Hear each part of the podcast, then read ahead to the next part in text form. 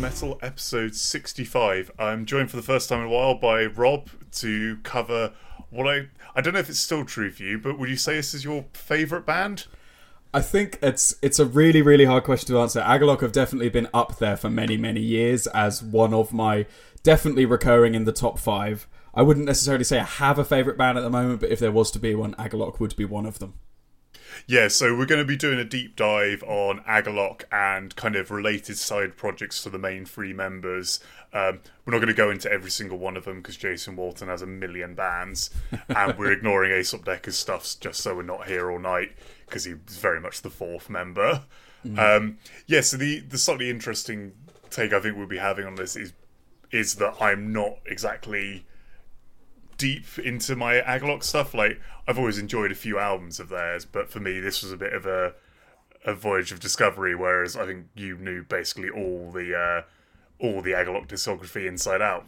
But I th- yeah, I, I think it's really interesting though going back and doing it in chronological order, which is what I did. Like I started right off at the beginning with those early demos and went through including all of the EPs and stuff. And it's really interesting seeing the evolution that they take and how they bring in the different aspects that they have. Because Agalloch are one of those bands which are notoriously hard to categorize into any one genre. There's elements of black metal, there's elements of folk metal, there's these neoclassical acoustic guitars, there's these really ambient segments and it's really interesting looking at that chronologically and seeing where they've taken a whole bunch of like these sort of folky guitars for the mantle and then dropped back on that a little bit but then um, when they got to Ashes Against the Grain but then brought it back in things like the white ep so it's, it's something that i don't do very often is go back to bands and go through them in a chronological order but it's it's really interesting to do yeah so should we dive into this basically from the start um, so Agalloch formed in 1995 in I think I think they've always been relate uh, always been based in Portland, Oregon, in the states, and they were initially formed as a, a one man project of John.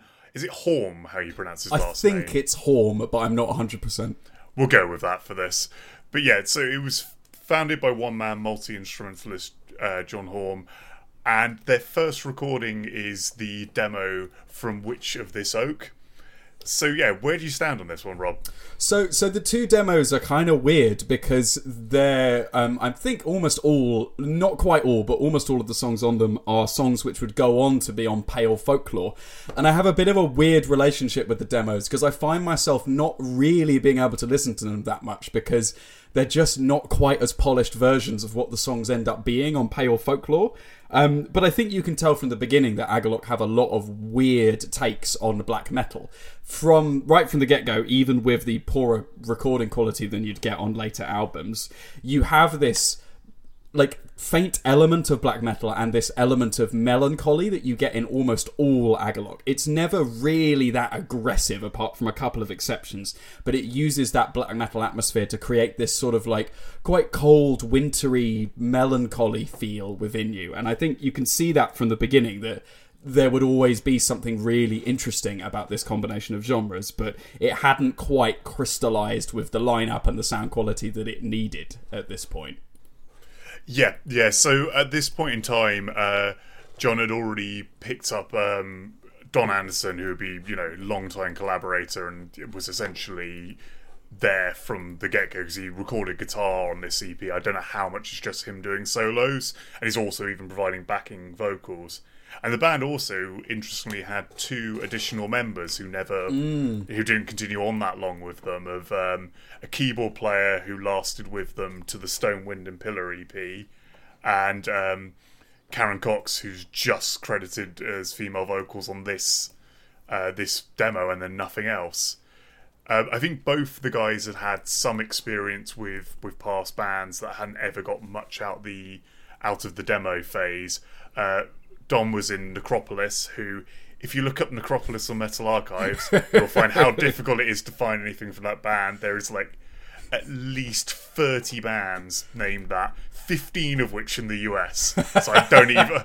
That was one. I wanted to hear that album, but yeah, I just could not find a copy of it. And I can imagine there's about a hundred albums called Necropolis as well, in addition to that. Mm. Yeah, so so no idea what his death metal project was like, which is a shame.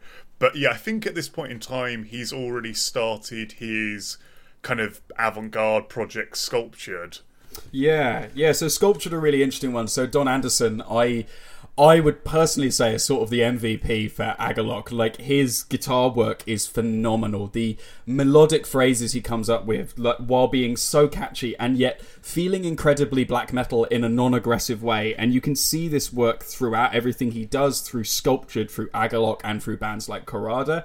He just has a way of coming up with these incredibly emotive melodic guitar lines, which I think is one of the strongest points of Agalloch.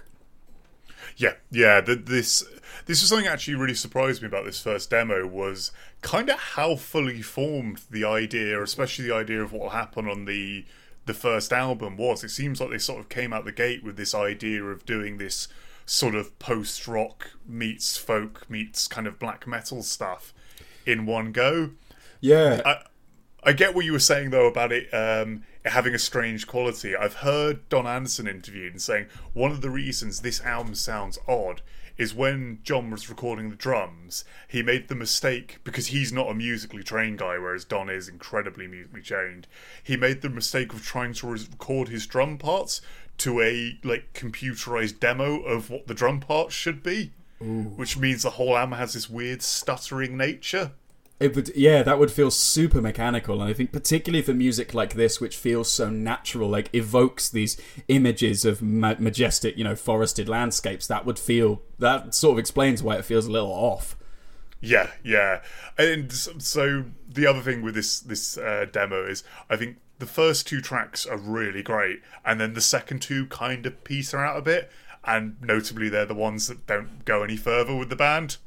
Yeah, yeah. Um, and it's yeah, it's it's it's that uncanny thing of songs that I know super super well, just a little bit different. Uh, and I think obviously because they didn't, they weren't a full band at this point. They didn't have Jason in on bass, and they didn't have you know access to the same recording techniques that they'd use later. Just like a little bit worse than I know them, so it's a really weird experience hearing them.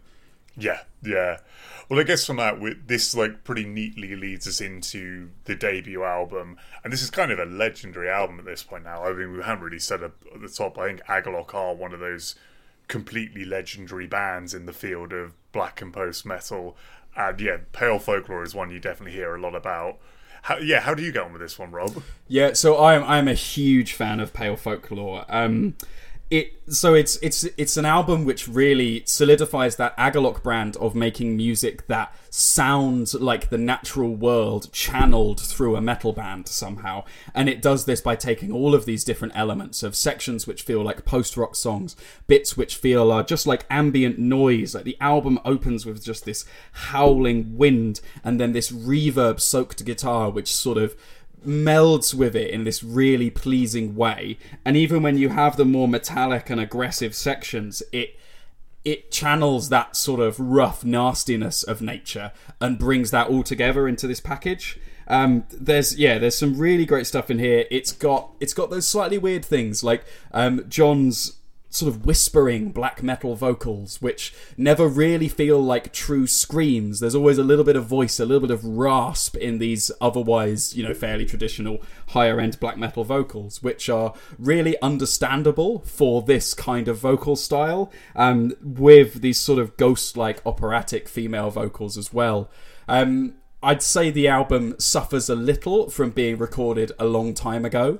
Um, you know, the drums aren't quite as nice as you'll find them on later Agalloch albums, and certainly the bass sound when you get towards the end of Agalloch's career is fantastic, and it doesn't quite have that here. But all the ingredients are there, and this album just has this. Yeah, it, it just sounds like nature channeled through metal, and I love that about it. Yeah, we should say you bring up the bass sound actually. At this point, um, Jason William Walton, the kind of the third part of the you know the triumvirate that lead Agalloch, has joined the band on bass. And actually, the interesting change as well is we both have Jason and Don contributing songwriting. I think track like yeah they they both have writing credits on a few of the later tracks on the album and yeah, you can see this is now it's now a collaborative effort. It's moved from being John Haughm's like solo project to actually a conjoined band. And it's so it's got some of the other things that I think is a bit of a trademark of Agalloch, and it's the mixing of these acoustic folky guitars with the electric, heavier, sort of post-rocky black metal-y parts. So on um, She Paints Fire Across the Skyline, which is this massive opening song split into three parts. In the second part, we have this really nice sort of interplay between starting off on acoustic guitars, switching into an electric riff and a lot of the a lot of things that I think Agalloch plays with quite a lot is riffs that feel quite warm, and then I think particularly later in their career they get riffs that can feel quite cold and alien and much more black metal on things like Marrow of the Spirit. But on this album, you've got a lot of riffs that feel quite warm and yet still melancholy. Mixing that with these like harsher black metal vocals over the top creates a really sort of a really interesting sound that is much more than the sum of its parts. We've heard all of these different things before, from quite open, positive sounding riffs to black metally vocals, but mixing them in this way with these ambient parts as well and with these acoustic guitars creates this really unique and wide ranging sound, which very few bands, even those that are looking to sort of do that Agalloch thing, have ever really managed to capture. Yeah, yeah. There's and and this as well. This must have seemed very inventive at the time. I think um, the kind of because they've said like a lot of their early influence was like doing like Fields of the Nephilim and Katatonia mixed with some of that Norwegian black metal scene. Mm. And I don't think a lot of the Norwegian black metal scene had taken on that kind of Brave Murder Day Katatonia influence, which is I think where you get the real kind of natural sounding melancholy, that kind of because that's quite a raw album in itself as well, and I, I can feel quite a lot of that in here. Yeah, and, and groups like um, Godspeed You Black Emperor as well, which Don Anderson um, has talked about being an influence on early Agalloch. Um, and another thing that I really like in Agalloch that they'll do more and more as they go on that you can just hear on this album is the use of unconventional instruments. So in, in part three of She Paints Fire Across the Skyline, there's the use of bells alongside these acoustic guitars, which adds this huge sort of atmosphere and ambience to it. Um, and we'll see this a lot more with a lot weirder uh, sort of instruments as it goes on. But it it it just embellishes that really natural flavour that their albums have. I think as well, this album was quite an interesting sort of mission statement of opening it with essentially one 18 minute long song. Yeah, I, I know they, they like. I think depending on what version of the album you get, sometimes it's split out into three tracks. Uh, the version I've got is just one solid 18 minute track. Yeah and then with um, the sort of uh, instrumental of the misshapen steed in between, going into what really seem much more traditional um, hallways of enchanted ebony, dead winter days, and as embers dress the sky, which are long. You know, they're between seven and ten minutes, but they're more traditional in an Agalloch sense than the massive 18 minute opener. It's quite rare that they'll do songs like that. Um, you know, it's it's normally like one per album um, and then ending on another epic of the melancholy spirit, which is probably my favourite from this album. Um, but another thing that I think pops up in these later songs, particularly songs like Dead Winter Days and Enchanted Ebony, is they've got these really groovy sections sort of out of nowhere. There's these riffs which come along with the drums to create a really solid groove, which is really, really interesting and something that you wouldn't expect to find in very post metal influenced stuff. You'd often have these really quite open sections, but they'll have these really driving, groovy riffs in it, which I, I don't know, it's, it's an extra hook that really keeps you engaged. Yeah, yeah. I will say, uh, going through the so they've they've had five albums in total, Agalloch. I definitely think for me, this is my least favorite of them. I, this is the one I wasn't so familiar with ahead of doing the research for this, and it still remains one that I just think the flaws in like the recording are I find a bit off-putting after a while, especially because you know it's an hour-long listen. There's there's some great ideas in there, but I, I do think they just did a lot of this better as their career went on. Yeah, but I, I, I know this I know this album has a special place in a lot of people's hearts. I know there are plenty who say this is their best work still. I think Aesop Dekker might be included in that. it's really hard um, because uh, I've come to reappraise what I think is my favourite bit of Agalloch throughout this, and I really don't think I can make a decision. Um, they're all they're all very different at the end of the day, and it's really hard to compare something like this with um, the Serpent and the Sphere, which has probably the nicest production, but feels so different as an album. Um, it's really hard, and because I think it's quite nice to have a band who finished off with just five albums. You know, that's compared to other bands we cover, that's nothing. Um, and it's really interesting. Just that's not a huge amount to wrap your head around in a way, and to look at how they all relate to each other, which I think makes it really hard because none of them, at least in my mind, are particularly bad. They're all just a slightly different expression of what makes Agalloch unique and interesting. Yeah, yeah, and it, it, it's really interesting being able to look back at that that degree of sort of creativity through their career, but split over, yeah, not not a massively huge output. Like just mm. they five quite different musical statements rather than a really slow burn evolution. Yeah, yeah.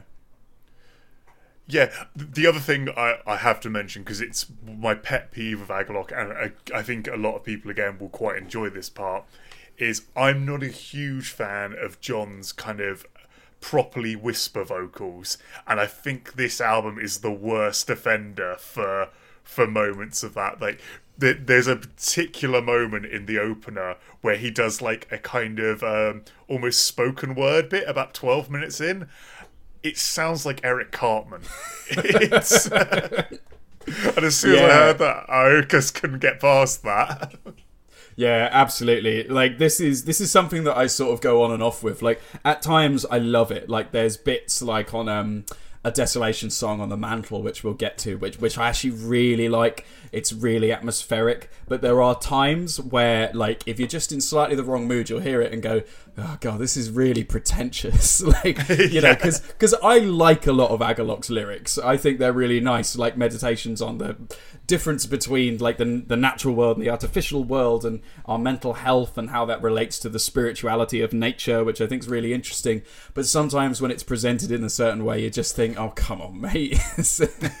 Um, so yeah it's it's definitely something that I think a lot of people get a lot out of but can be a bit off-putting at times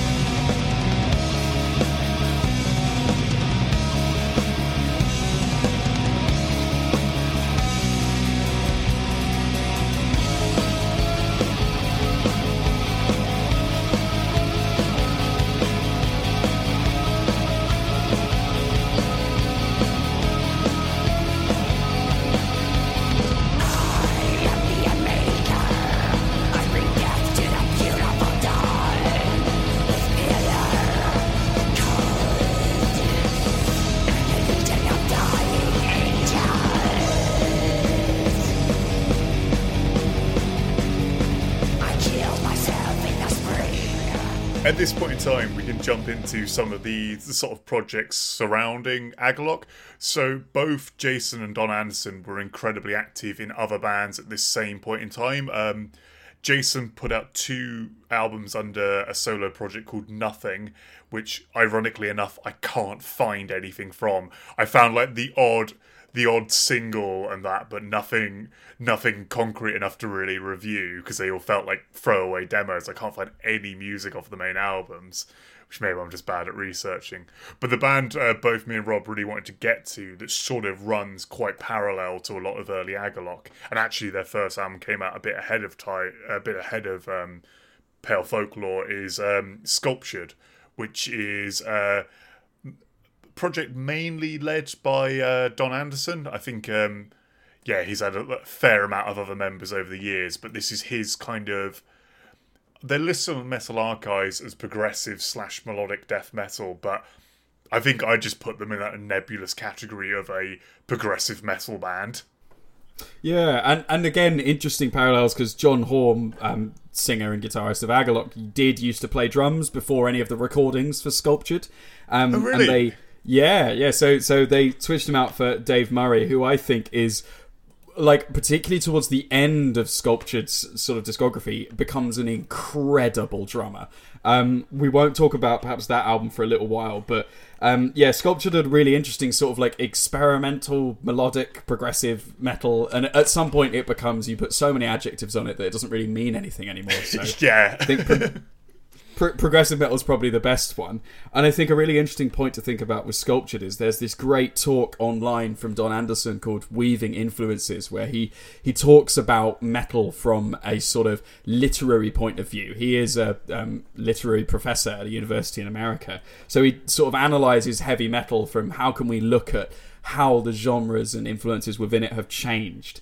Um, and he makes this quite interesting statement about heavy metal being an accelerated genre because so much happens so quickly. Um, and I loved it because he basically just, for the first 20 minutes or so, talks about how great Atheist is and how yes. great Unquestionable Presence is. And I'm like, yes, okay, I totally get where Sculptured is coming from because it's just doing this weird off the wall stuff with death metal. Um, and yeah, it's really interesting seeing where that influence has come from. Yeah, yeah. So their first album came out in 1998 uh, called the, the, Spear of the Lily is Aureoled. Um, and this one I didn't know so well ahead of this. And I actually really like this one now. I think um, it's got a lot to it. Yeah, it's a really interesting one. It's sort of like a weird progressive avant-garde take on melodic death metal. You know, there's so much melodic guitar in this. Um, and so many like really cool leads, and there's these really nice sort of like groovy riffs like you find in Agalloch sometimes. Like um, what's the name of the song? Uh, later on in it, um, by the light of the morning has this really like groovy but quite positive sounding riff to it. Um, and yet a lot of the vocals and some of the like double bass underneath it almost sounds like you're listening to, you know, like a really old sort of arch enemy style band at sometimes. Yeah, yeah, and it's this this album in particular. I think is a really good one. If you hold this up next to Pale Folklore, you can totally tell where um where in Agalloch Don's like writing is because like there's definitely bits of his lead guitar that translates into both bands. They, they've yeah. always had an, an, interesting thing with this band of having a back and forth between Don's kind of like harsher, like kind of higher death metal vocal, like your classic uh, sort of Gothenburg voice, and then uh, he has uh, vocalist Brian Yeager on this one doing some clean vocals. As the band went on, they'd focus more on the cleans and less on the screams. But this first album, it, it's definitely the heaviest of the Free Sculpture albums, I'd say. Yeah, and, and the, the clean vocals are really interesting because they almost sound like sort of R and B or crooning or something. They feel yeah. really weird on a metal album like this, and it gives it this. Um, it has this quite romantic feeling to it. Um, like in Almond Beauty, which is um, has got you know lines like um, "as the snow melts in Almond Beauty" and all this sort of stuff. And um, it reminded me a little of when we were doing a bit of a um, with Simon looking at some of the Death and Doom um, metal and how some of that takes this quite romantic approach to the lyrics and to some of the melodic sections of the music. And I thought that that was a really like weird but quite interesting part of this. Yeah, that's particularly shown in you know there's loads of little samples throughout this.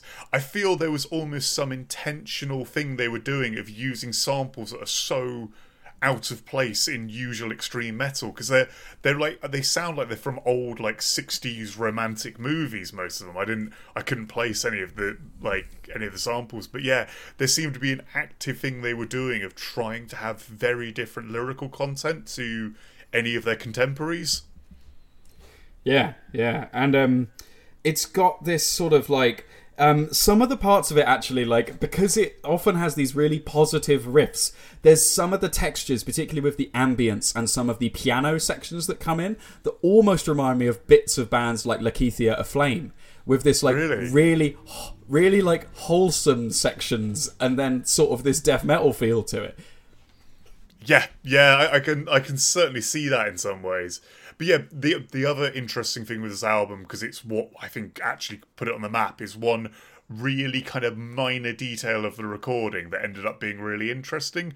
So I remember hearing in an interview uh, Don saying he got to the end of the recording and thought he didn't want to write one more solo. And Burke Harris, the guy who was recording him, was like, "Oh yeah, you know I play trumpet." So they just stuck a trumpet solo in a song rather than a guitar solo. It was just like a last minute in studio whim.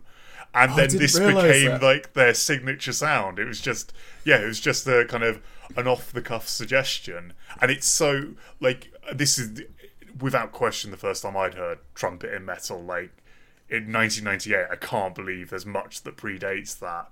But yeah, it's just a really and it- interesting idea. in in combination with sort of the like piano sections as well it, while it's weird it sort of feels right in sculptured and then being something that's on both of the other albums as well yeah it just yeah it feels really natural um which seems wrong for metal at this stage Yeah, yeah. So we can probably jump straight into the second Sculptured album because that kind of comes out ahead of a lot of. Like, actually, the first two Sculptured albums come out like right next to each other. I think there's only like Yeah, a ni- year between them. 1998 and then 2000 when um, apollo ends the second sculptured album comes out Yeah, so the the big change between the first and second album is we now have like it's now layered in trumpet solos. That's now like their signature thing, and Brian Yeager takes a much more prominent part of the vocals. Like he he's now leading it, and Don's almost more of a backing singer. Oh, we also get Jason Walton joining the project. Yeah, um, and I, and I think this marks quite an interesting move in how Sculptured are working, and we'll see this even more so on the album after this. But they just get weirder as it goes on. You know, the sort of saccharine sweetness and positive energy of the first album is a little bit gone, and you've got more like weird interweaving of sort of guitar melodies and riffs in slightly bizarre structures, which feel like the, the structures at least feel more like they would come out of a band like Atheist than a band like this, and yet the sound's completely different to something like Atheist.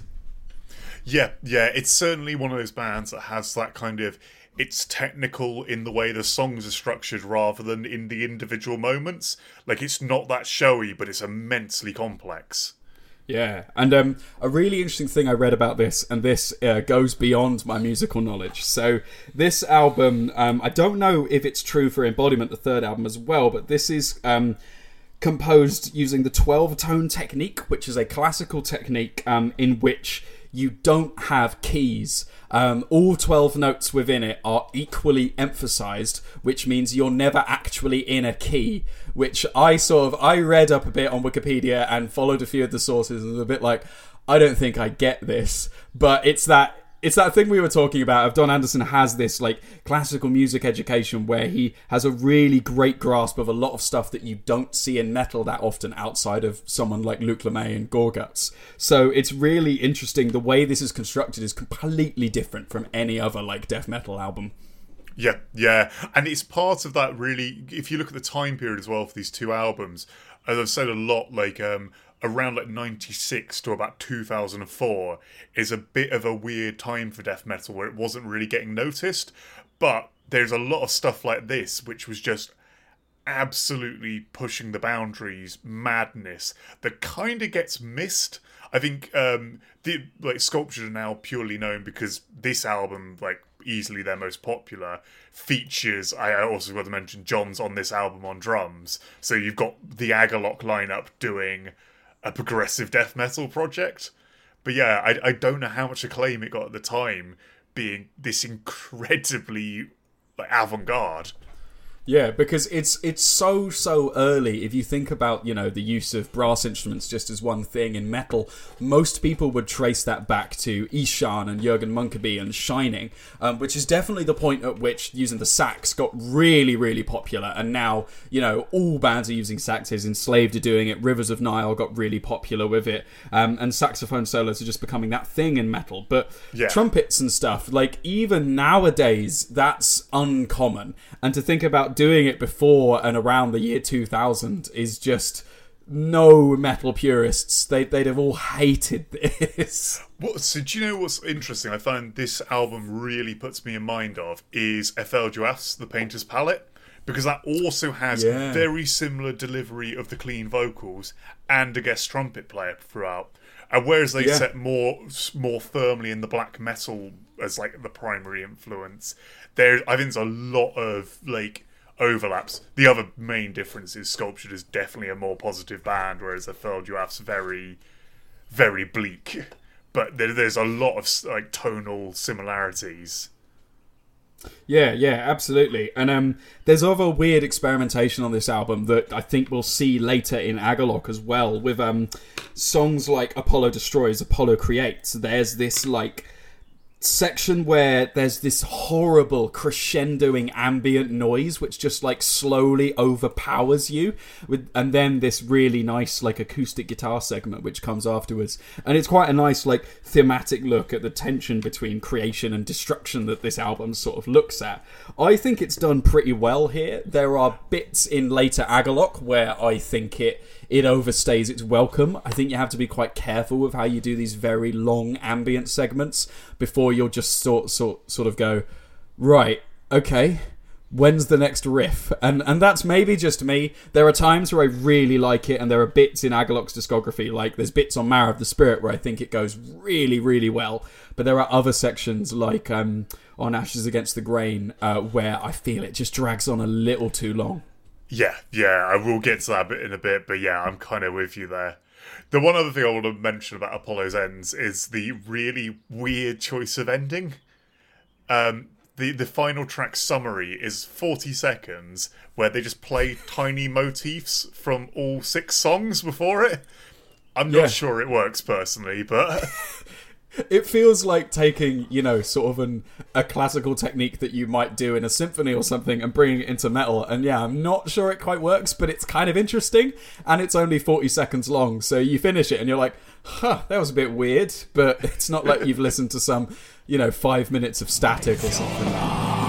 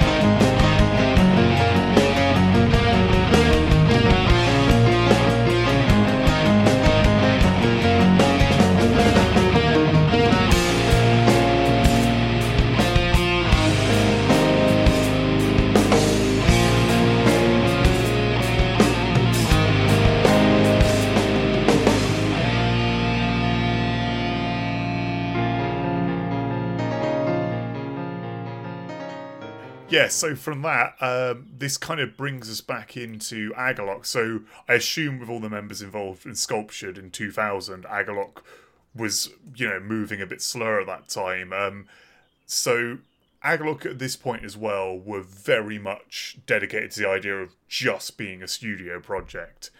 Um, and yeah, so the four members from Pale Folklore, yes, Shane's still with them on keyboards, get together for their first EP of Stone, Wind, and Pillar. And this brings up something I really like Agalloch for of they are a band who know how to do EPs for the most part. Like they they are a band where their EPs are well worth looking into. So this one's not I wouldn't say particularly mind blowing. For me this just felt like a kind of continuation of Pale Folklore. So, so for me, this is well. I mean, in time, but also in theme, it's the bridge between pale folklore and the mantle. There's a lot more neoclassical elements, and the use of the acoustic guitar is much more emphasized and a lot more mixed with the electric here than it is in pale folklore. Pale folklore, while still doing that, doesn't do it to quite the extent that of Stone, Wind, and Pillar does. And also, you've got a lot more clean vocals coming in on this album. John's sort of like very post rocky clean vocals on songs like um, Kneel to the Cross, which is a Sol Invictus cover. They've got a lot of these chanting, they've got a lot of keys and these clean vocals, which bridges really nicely into the mantle, which is, you know, the most folky of any of Agalloch's main albums. So there's a really nice continuation between this EP to the next album, which I think is quite nice because it it shows, like you were saying, how Agalloch use their EPs. They try out these new ideas, and when they find this idea that works, they just use that for the next album. It's funny actually you bring up Nils the Cross being a cover. I've written in my notes, I was like, this really sounds like a cover to me. uh, weirdly enough, Don Anderson would go on to do live guitars with Sol Invictus for a little bit. Oh wow. Oh, that's really cool. But yeah, I, I so I enjoyed this EP. It's it's cool. It's a little kind of rough around the edges, but as you say, it's that sort of the slight evolution of a lot of their ideas just yeah seem to really work here. And i think especially if you're one of those people who loves like the mantle or pale folklore this is kind of essential listening because it is just in that vein again yeah, yeah, and, and that's the thing because I think Agalloch have this really like quite gradual evolution, and you can see them playing around with different elements over their lifespan. So if you like little bits of it, um, drop into those EPs in the middle because they'll give you just more of that, but in a slightly different vein, which is is really great if you like that stuff. Yeah, so really quickly off off the back of that album, we get to 2002's The Mantle, which is the the first album of Agalloch's where they slimmed down to the the free piece they'd remain for most of the rest of their career, but make up for that with a ton of guest musicians. And this this I'd say if if there is one, this is the divisive Agalloch album. Yeah, yeah, I think I'd agree. So, like following on from of Stone, Wind, and Pillar, this brings so much like acoustic guitar and folky sounds to it. It brings all of the weird instruments um, on songs like Odal and The Lodge they've got a deer skull that they had in studio, which they'd strike with a drumstick or something like that, and create this really echoing, hollow sound of something um, echoing within the bone of the deer skull, which fits in so nicely to the motif of the album. It's got this lovely cover of this, you know, deer uh, all in grayscale on the front of it, and it just adds to that natural feeling that Agalloch have always had. But this is definitely the folkiest and the most acoustic of their albums, and while it does have heavy moments such as I Am the Wooden Doors, which starts off with this like um, uh, double bass, like quite fast, and then goes to this black metal riff, it all feels a little bit like washed out compared to some of the heavier Agalloch sections. And I still love this album, but it is a lot of that. It's a long album as well. Yes, so it's almost 70 minutes. So I think the big thing um, around this album, you mentioned there being like a Godspeed You Black Emperor influence on Don and Co. Apparently, that really came in in the lead up to recording this. Like, apparently, the band got all a bit jaded with um, the metal scene and really started pulling influence from the kind of Godspeed, Swans, that kind of post rock, that, that that modern wave of it that was coming in in the early 2000s, and actually really wanted to do something influenced by that with the Mantle, which is why, as you say, this is by far their biggest departure from metal. It's it's not really a heavy album. I mean, I'd still say it sits very much in the metal camp. It still has moments of screams and blast beats. So I don't think any, you know, any jazz band's gonna pick this up as their, you know, primary influence. But it's still, yeah, it's very very different. And then again, another one where you're like, this must have been so weird for the time to to do that melding of two genres. Absolutely, in 2002, and and still with those moments that feel like aggressive and epic. Like this album has so many huge epics on it. It's got um, in the shadow of our pale companion, the first sort of huge song on the album, second track, is this massive 12 minuter which opens up really slowly with the sort of cleaner electric sounding guitar and weaves that electric guitar really nicely with sort of acoustic leads, which sounds amazing. And then later on, you've got um, like a ghost in my arms, which has like this really like metal climaxy parts to it, where it's got really fast double kicks um, and John screaming "You were but a ghost in my arms," which yeah, it sounds. It's got these moments where if you picked them out individually, you'd be like, okay, yeah, yeah, no, I get what that is. That's definitely metal, but so much of the texture and the surrounding of it feels like a folk band who, for some reason, have picked up a metal band studio for the day. Yeah, and actually, the the metal I think largely comes from Don's guitar playing in this. Actually, in a lot of places, like his lead guitar work on this album really stands out for me. Like a lot of those kind of melodic passages he comes in with are what makes this an interesting record. Like the the acoustic folky passages are great, but the melding of those so smoothly with the electric guitar stuff is, I found what really made this exciting for me and it's it's doing that in a way which doesn't detract from the value of either. It's very easy. I mean, if you look up on YouTube, like um, I remember there was the thing where Dave Mustaine did an electric guitar solo over an orchestra, and it was it was god awful. You know, like it sounded so out of place. The tone of the guitar was completely wrong, and it just sounded like meaningless shredding over the top of something which might have sounded quite nice without it and it's completely different here. The electric guitars and the acoustic guitars complement each other perfectly, and that you know that's a hard thing to get right, um, particularly when it's spread so much throughout the album over parts which are slow and mellow and sad, through to the more aggressive parts of the album as well. And I think this this touches on one of the things Agalloch are really brilliant at. Of like they've always been quite a simplistic band in a lot of ways. Like their their music often does a lot of stuff with doing a huge amount with just letting one note hang for an inordinately long amount of time. And the reason they get away with this so much is because they're a band who clearly put all their time into tone and getting the sound they want out of everything. Like their mm. their albums always just sound, particularly from this point onwards, sound incredible. Like the recording quality, uh, just like the way they've chosen to mix the guitars. You say the way they can get electric and acoustic to fit together. They must spend so much time choosing the tone that doesn't over overpower or just awkwardly clash.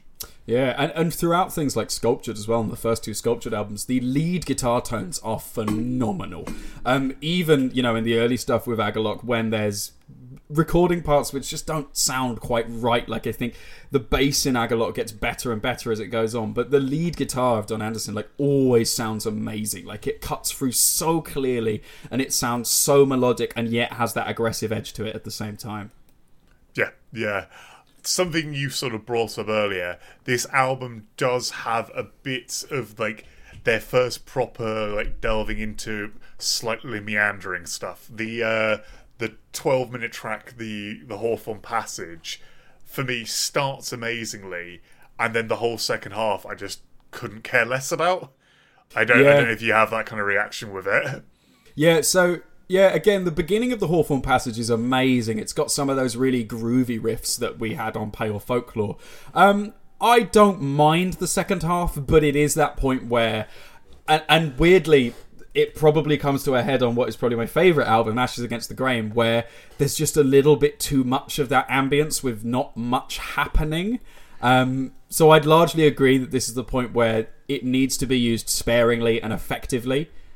I think it's that idea of doing something that long and ambient when you're already 55 minutes into what is quite a kind of a mellow, you know, introspective album anyway, is the kind of point I think, especially when I was listening to this when I was a bit younger, I went, "Oh well, fuck this, I'm done. Like that's that's enough."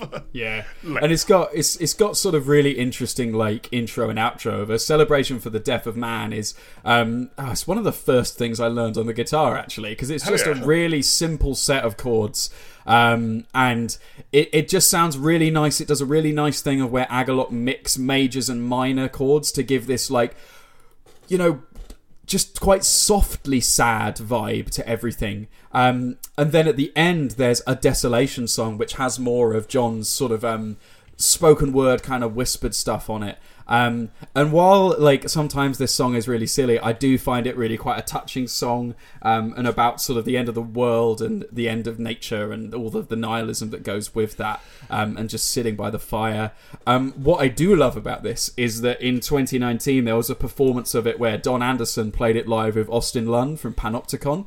Um, and that live performance is is just perfect. Like it's Austin Lunn doing not really his sort of country vocals, but just sort of like quietly talking in that like country American way, and it fits so perfectly. Um, it's a really beautiful song, but again, has very little to do with the metal side of Agalloch. It's pretty much just an acoustic, folky country song.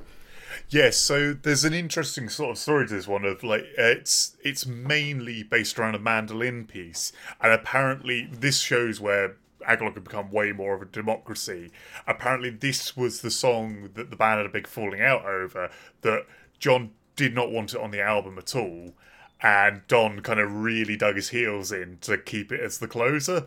And I think I think it's a song entirely written by Don because he really wanted to do it on the mandolin, and uh, John just thought it's it's not it doesn't feel right for the band but it's since become kind of a popular track of theirs and actually that panopticon cover is really interesting because when i was first listening to this i was thinking this track sounds like a massive influence on panopticon Yeah, and, yeah. and the fact that yeah he, that's basically confirmed if he's out doing a cover of it i have seen the cover in question yeah and it's it's really decent Yeah. um, it shows it translates from mandolin to acoustic guitar really nicely I mean, I would I would love to see like Don Anderson at this point do some stuff with Austin Lunn, um, and like I don't know, do a side project or do some guitars with Panopticon or something. I think that'd be amazing. Their styles would be so interesting, like that mix of country with the more folky neoclassical direction that Don Anderson's coming from. I think that'd be that'd be great. Yeah, no, that's that's a fantastic idea. Uh, the um the other thing I wanted to mention this album is this is definitely the last um, Agalloch album where they recorded it with absolutely no intention of playing it live. Hence the kind of the kind of long nature of a lot of the songs. This is clearly something that would only work in a studio setting. Like I don't think I don't think they would do. I think a lot of the Mantle tracks wouldn't survive that well in a live gig setting. Yeah, and um, like with all the additional instruments, like the deer skull and stuff, you just have to have someone come up on stage with a deer skull to hit it like four or five times in one song. So all of those extra elements, you can see how they get more streamlined from this point with songs which do work much better in a live setting.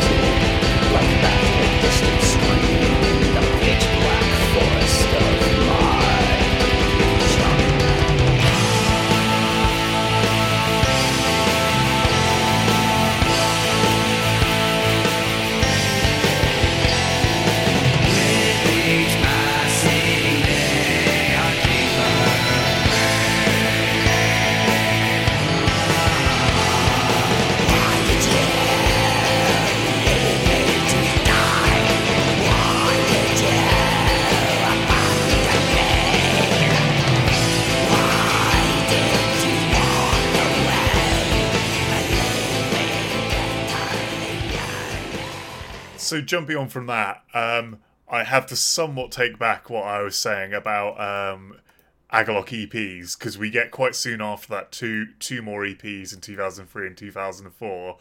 Firstly, Tomorrow Will Never Come, which is feels like the most ridiculous like. Uh, I, I don't know what the point in it is. It's seven minutes long. So I, uh, yeah, it, it's a song. It's not an EP. It should be a single. Now I love the song. I think it's great, um, but it is a little bit bizarre. Um, it's this like long acoustic piece um, with these really haunting, like soft acoustic guitars, which um, it feels like a little bit of a departure from their more like nature inspired stuff because this one is very much focused on the ideas of mental health and it has these samples in it. Um, I've been I've been trying to track down exactly what the samples are from. Um, they're from a man called Gerald who is um, uh, has schizophrenia, and they're him talking about you know the fact he you know just doesn't have fun and all of the time is difficult and stressful and it i find it really quite emotional and haunting um, i think it's some of their best use of samples but it's really weird to release it as an ep because it, it's one song Yeah, it, it's one of those things. I didn't get a great deal from it, but I think it's something I listened to it to like probably like two times ahead of this, and because it's like seven minutes, it's kind of so blink and you'll miss it that I probably just didn't focus on it enough. yeah, I I guess the real question with it comes of like how it was sold because like looking on Metal Archives, apparently it was like a seven inch vinyl limited to five hundred copies, so you know, maybe it was more of a like a nice collector's item rather than something to be taken deeply serious in their catalogue. Yeah, yeah, I think it's the thing. Like, if you enjoy the acoustic elements of Agalloch, like if you really like the White EP, which we'll get onto, like this is worth you know picking up or giving a listen because it's it's a similar thing, but addresses a slightly different topic, and I think does so in a very interesting way. Yeah, and that brings us on to another like a proper departure from their sound EP with the Grey. The grey is really weird, um, and it gets weirder as it goes on. It's got um, some reimaginings of songs from the Mantle, so it's got a reimagining of Odal um, and the Lodge, and then it goes into Shadow Dub, which is like a folk dubstep remix by um, of various different sort of parts. Like it's got chord progressions that feel very familiar from early albums like The Mantle, but then it's been sort of like slightly taken apart and rebuilt into this like weird pseudo dubstep thing. Uh, it was made by Agalloch drummer Chris Greene largely as a joke. Um, from what I can find in the interviews, and then just sort of put on the end of this EP. Uh, so I really like the idea of doing alternate versions of the songs, and, and it is quite interesting having a very ambient reimagining, less with the acoustic guitar, more with this ambient soundscape focus of Odal and the Lodge. And then Shadow Dub comes on, and you're just like, what? Sorry, the internet just cut out there briefly for Rob. Um, so yeah, you were talking about the the Grey EP. Yeah, I think uh, sort of overall, it's really interesting to hear the ambient reworks of two songs from earlier and hear what it could have sounded like if a completely different approach was taken. Um, but it does feel like one of those things where it's just here's a fun idea rather than here's like a properly realized like musical idea or direction that Agalloch will be going in in the future. I personally, it did nothing for me. I think it's another one of those where I I just don't think I'll ever revisit it- again now. I do find Shadow Dub really funny because the idea of Agalloch having like an ele- electronic remix uh, really tickles me. Yeah, that that is that is definitely even by their standards a very out there idea. Okay, so um, there's something I, I want to talk about because in the research for this, I think I've delved into a few other side projects I don't think Rob's heard so much of, and one that's quite an interesting one is the sort of um, Israeli American crossover uh, Subterranean Masquerade. So their first EP comes out around the same time, 2004, with Jason Walton playing bass for it. And this is a really fun kind of sort of mellow prog slash kind of folky metal uh, band kind of Mabool era Orphan Land. It's a lot of um with- this EP is just two quite long songs that do these great kind of build ups from kind of melodic, gentle um, prog rock into kind of more more extreme kind of death metal stuff as as a very much in the Orphan Land vein. Um, it also features Andy Winters on keyboard, who is a character that will keep sort of popping up in throughout um, the kind of side projects of Agalloch's discography. He's a, famous sort of Norwegian prog metal musician. Like he's involved in bands like Age of Silence. But yeah, uh, this I think is a re- actually really really decent. This EP. It's a, it's only twenty minutes long, but Subterranean Masquerade have something kind of unique going on in their sound, and they've Jason was only with them for this first release, but they go on to do some really progressive out there albums. Like they they kind of get more and more out there as they go. So yeah, if you want to give something a bit more out there a go, this is one of the better realized side projects I came across. And I suppose it's a good point to just like briefly talk about. Like Jason's a really interesting bass player. Like he spans so many different genres in the side projects and bands that he's been involved with. You know, he's been incredibly productive. Um, and particularly as the bass sound gets better and better produced in Agalloch as we go on, the textures that he creates with the bass are always so like warm and complementary to what the guitars are doing. And as we were talking about earlier, just finding that tone that sits really nicely with that interplay of acoustic and electric. Like he's done that really, really well and provides an incredibly solid backing and rhythm section, particularly in like the earlier stages of Agalloch before Aesop Dekker joins on drums. Yeah, yeah, definitely. And he's he's a character that's well worth looking up for sort of the musical stuff he's done. Like he just has a wealth of projects. Like he does a lot of kind of like ambient drone stuff as well, which I've not really delved into, and has like myriad projects that I've, I found it quite hard to find a lot from. But he, yeah, he's someone who is clearly always extremely musically active, or even more so than the other kind of three members of this band who are hmm. You know famed for having a lot going on.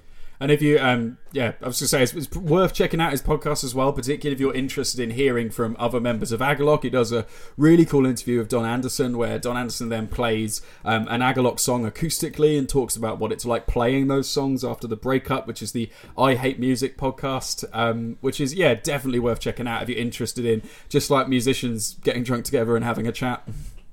Yeah, while recommending each other increasingly obscure music. Yeah, to the point where some of the episodes delve into stuff that uh, are is way too obscure for even my tastes, or too yeah just out there.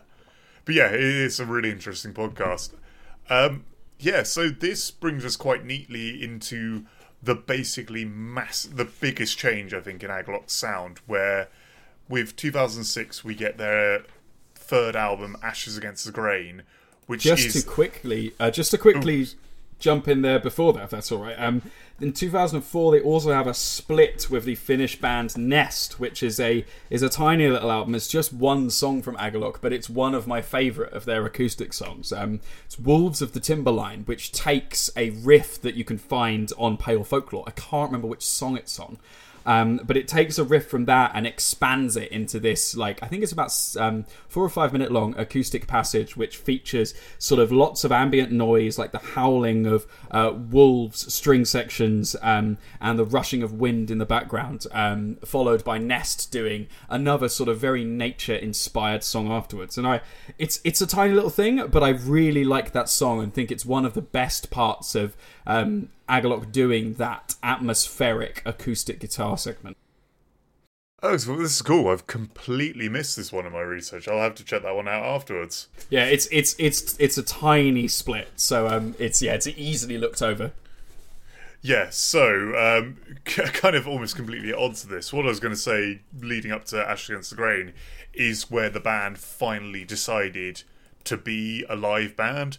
Um, they recruited Chris Greene on drums uh, for this album, who I don't think has a great deal of other sort of musical outlets I'm aware of, and yet wrote an album with the intention of performing the songs live.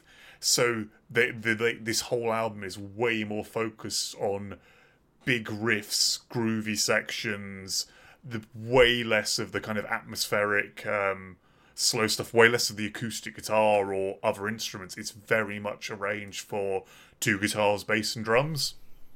Yeah, and we've we've talked about this album before, like uh, quite quite a few episodes ago. But um, it's the progressive metal of the Agalloch albums, and you can tell that sort of from the get go, from the beginning of Limbs.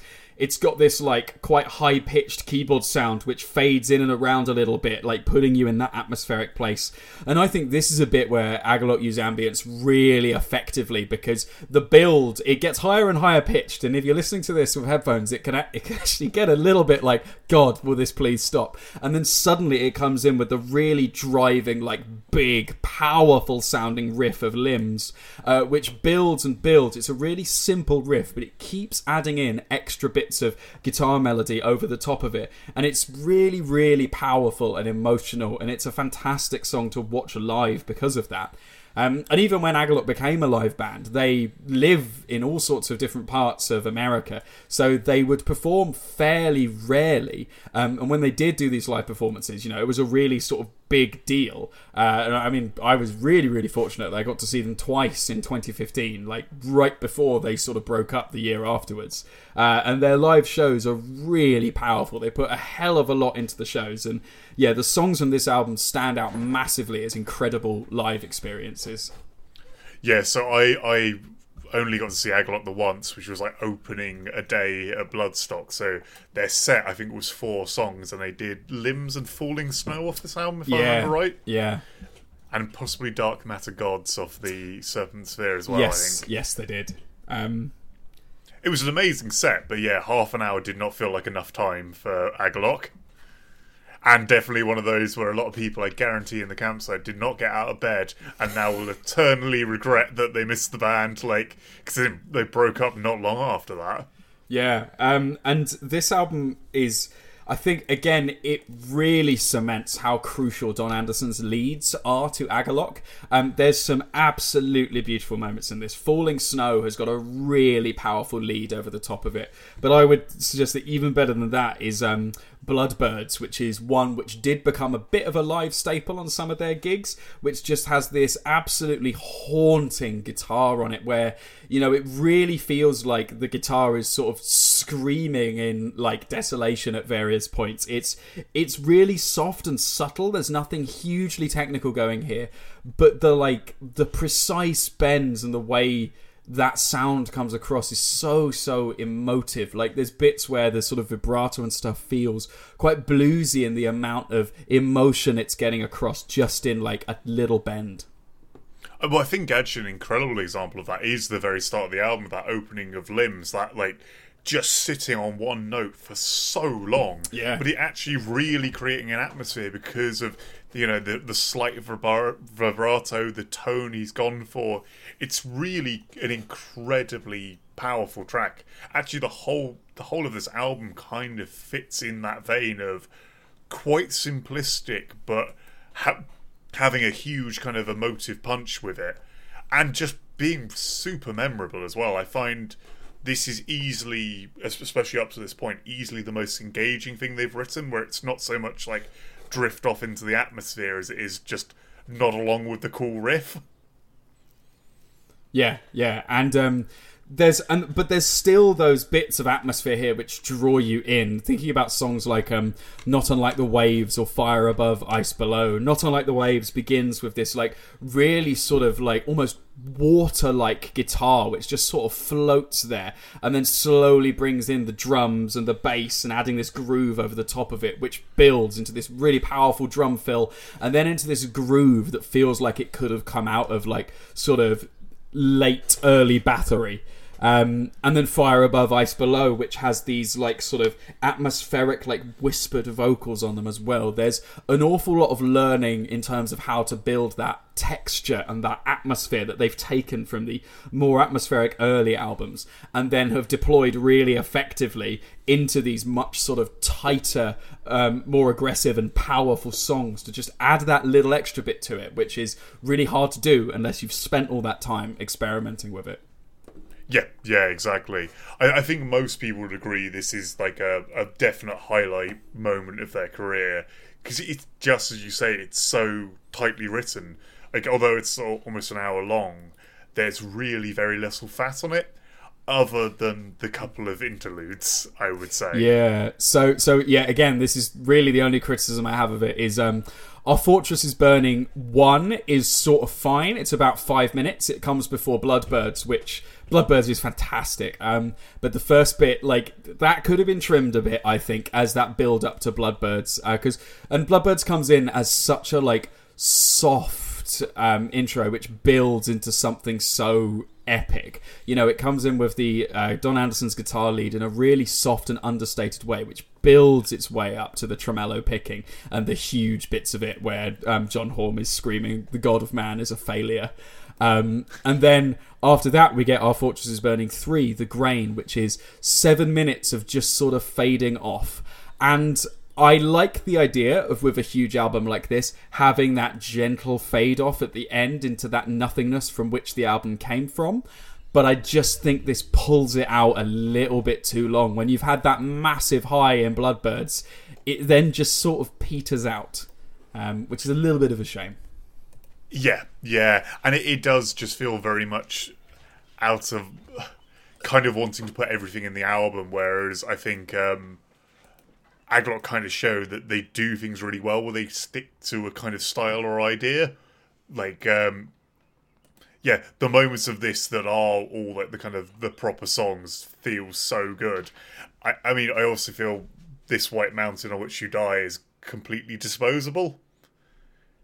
Yeah, I suppose it's the thing of it's so short that you hardly notice because it's not even two minutes long. Um, but yeah, that there is a point at which, well, why not just go straight from Falling Snow to Fire Above, Ice Below? Uh, you know, those songs are really tight, really good.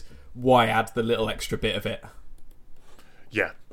The the interesting thing with this album is the addition of uh, Chris Greene's drumming as well. Like he he sounds tighter than um, than John did, and I don't know if that's purely a recording thing, but he sounds immensely tight on this album. Um, but there is sort of also tonally total totally different. Whereas like John's drumming on the first album is very subtle. In this, the snare is like this overpowering wall of sound. Yeah, oh, so I do believe um, from Metal Archives, uh, John does play drums on Falling Snow um, and Not Unlike the Waves. Ah, okay. So they sort of swap over drumming duties a little bit, but Chris is definitely some of those like big fills and stuff, which you're not used to seeing in Agalloch very much, come through more here. And yeah, the sound has changed a lot. It's much less understated than it is on albums like The Mantle. It's more to the forefront. And this is a really interesting evolution, which will become so much more once you get Aesop Dekker in as well. That that's interesting. Is John on drums? Um, yeah, I will say I think the snare is actually a bit overpowering on this album. I think it possibly is, a bit because it doesn't sound very. It's so intense. It doesn't sound very natural. Whereas, like we'll get into this with later drumming stuff, they go back to a more natural sound. Yeah, yeah, I'd agree. And I think Agalloch have always traded off that ability to sound really like nature, like they are channeling those elements of the natural world, and that does take away a little bit.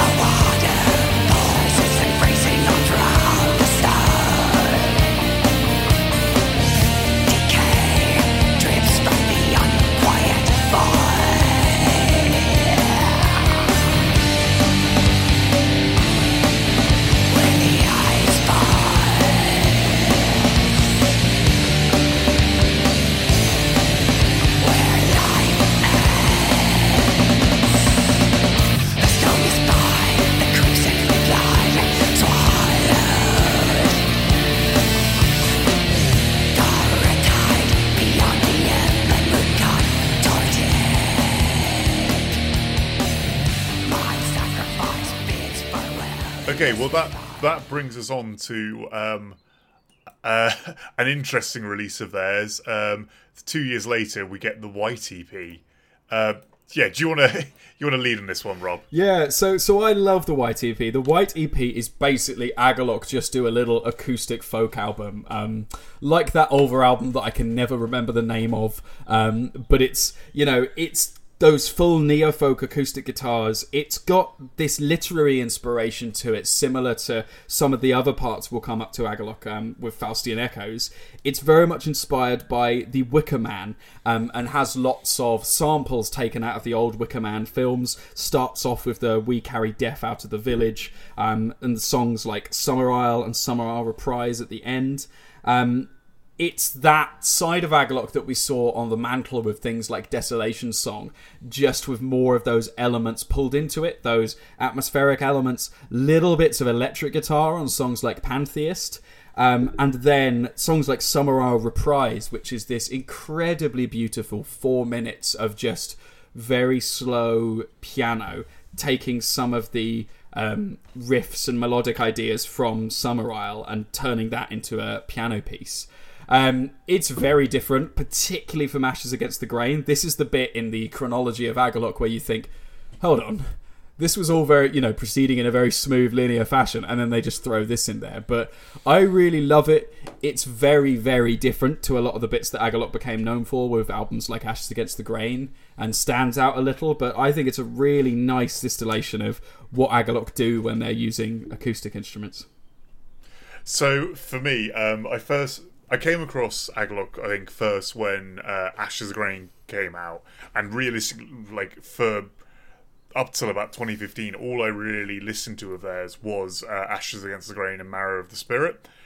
The EP was the third thing I heard by them, and back in like 2011, 2012, when I heard it, I hated it. Like I just did not get it at all.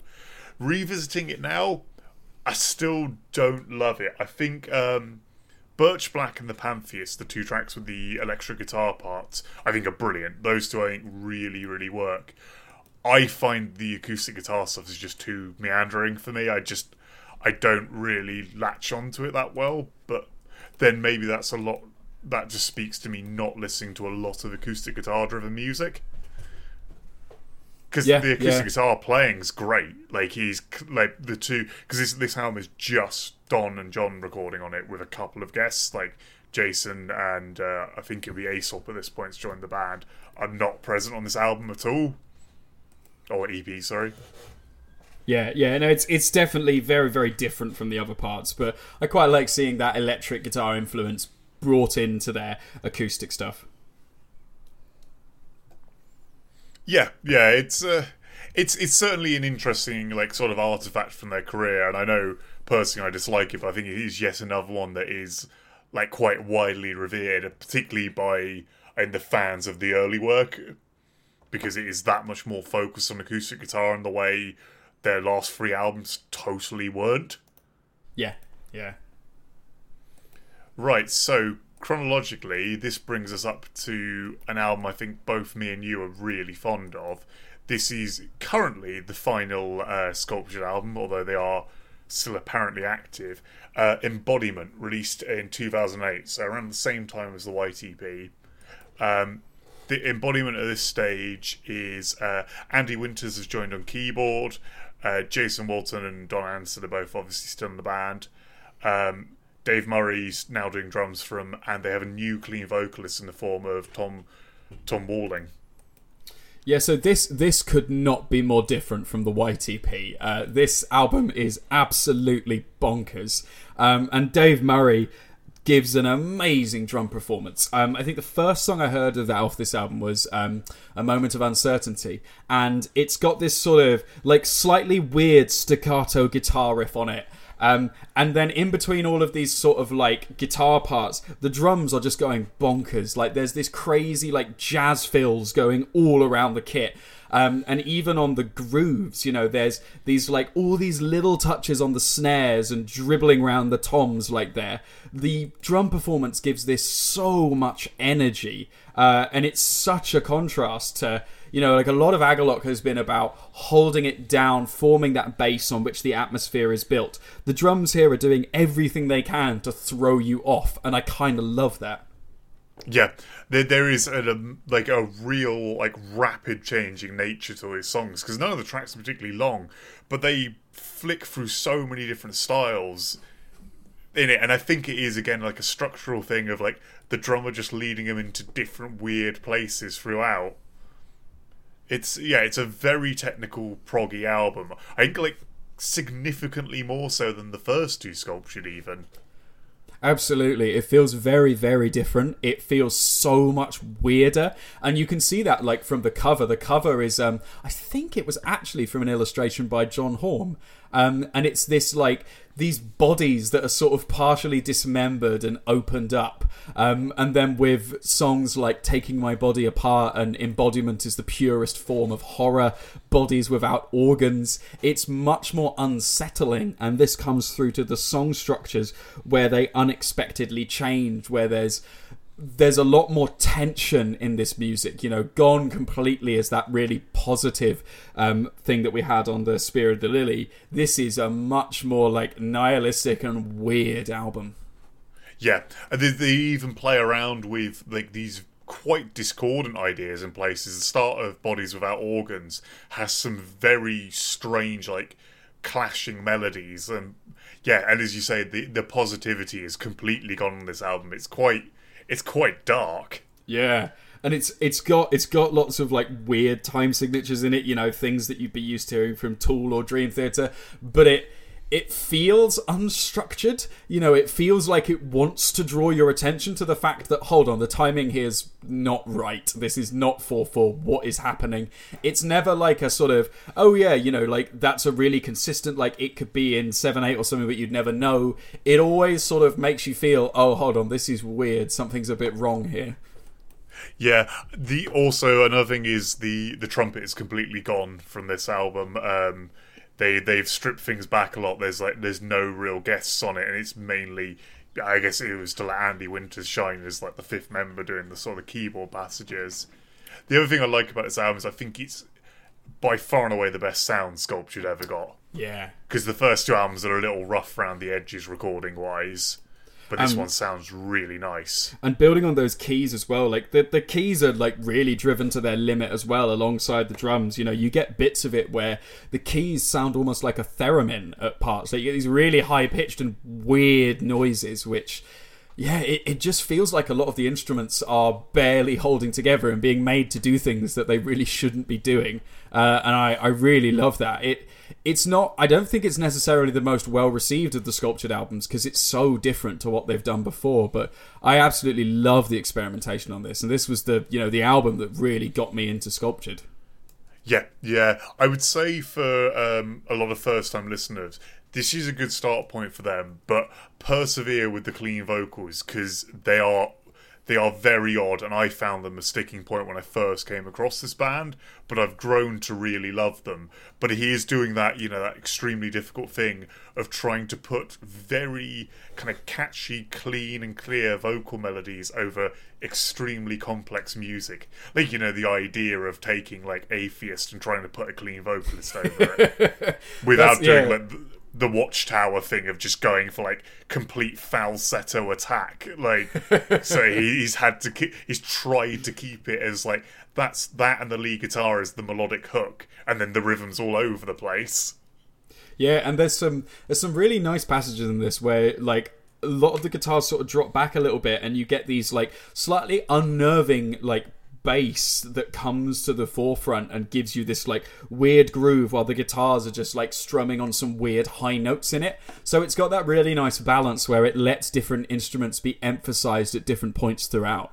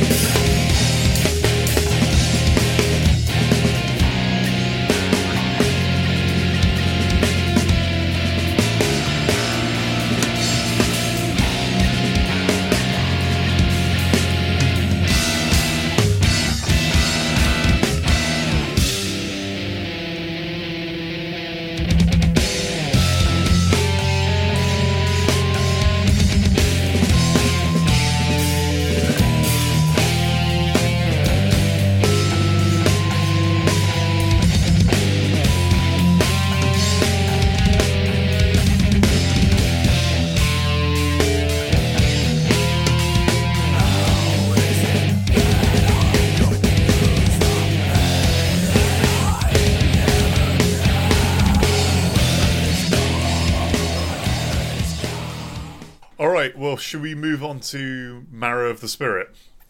Um, just quickly before that, there's the one Agalloch live DVD, um, which is Silence for Forgotten Landscapes, which is interesting for a few reasons. Uh, one, because it has got Aesop Dekker on drums, um, who joins, providing an enormous boost to Agalloch's sort of like primal side. Um, Aesop has a really sort of powerful and natural drum sound, which we'll hear on the later albums. Um, but hearing him here with a lot of the old songs, like they just have this burst of power to them, which really works for the live performance. Um, another couple of interesting things about this is that all of the footage um, is in black and white and grey. This is a complete mistake. Um, the footage from, I think, the main camera didn't save or got corrupted, and they had to use it from a backup camera, but it was only recorded in black and white. But they quite liked that because it looked like a silent film. Um, adding to that as well, um, John was incredibly unwell when this was filmed. Um, like really, really not um, good from how he describes it. Uh, and they decided to go on with it anyway. And honestly, you can't tell. But apparently, like he was feeling like he was going to throw up on stage and was hiding his head behind his hair so people couldn't see how horribly ill he looked during the gig Bloody hell. um, which which then inspired him to write one of the songs, which is on Marrow of the Spirit, the Watcher's Monolith. Um, and another part that's really cool on this is you get to see Don doing some backing vocals. And um and, and Don looks like a very regular guy. Um, and watching death metal noises come out of his mouth is fantastic. yeah, because he, he is like normally very well dressed, short hair, like no beard or anything, and Yeah. this tall, skinny guy. He just doesn't look like he would expect him to be the death metal frontman of a band, no, which he kind of is, especially for early sculptured. And yeah, him doing the backing vocals for this. Because he gets, like, having seen him live once, he gets really into it on stage as well. I think when I saw him at Bloodstock, he was leaping around so much his guitar strap broke at one point. like he he almost drops his guitar at one point in the set, which is yeah, again, just not not what I was expecting from Agalloch, which is really cool. Yeah, yeah, they give that really full on live performance, which is really, really nice to see from a lot of like sort of atmospheric black metal bands who can be very po faced when they come on stage. Yeah, yeah, well, that, that's that's certainly a thing of like atmospheric black metal is famously something that often doesn't translate to the live forum well, and I think Agalloch managing to make that shift to actually being a really good live band is another reason they're probably kind of quite so well loved. Hmm.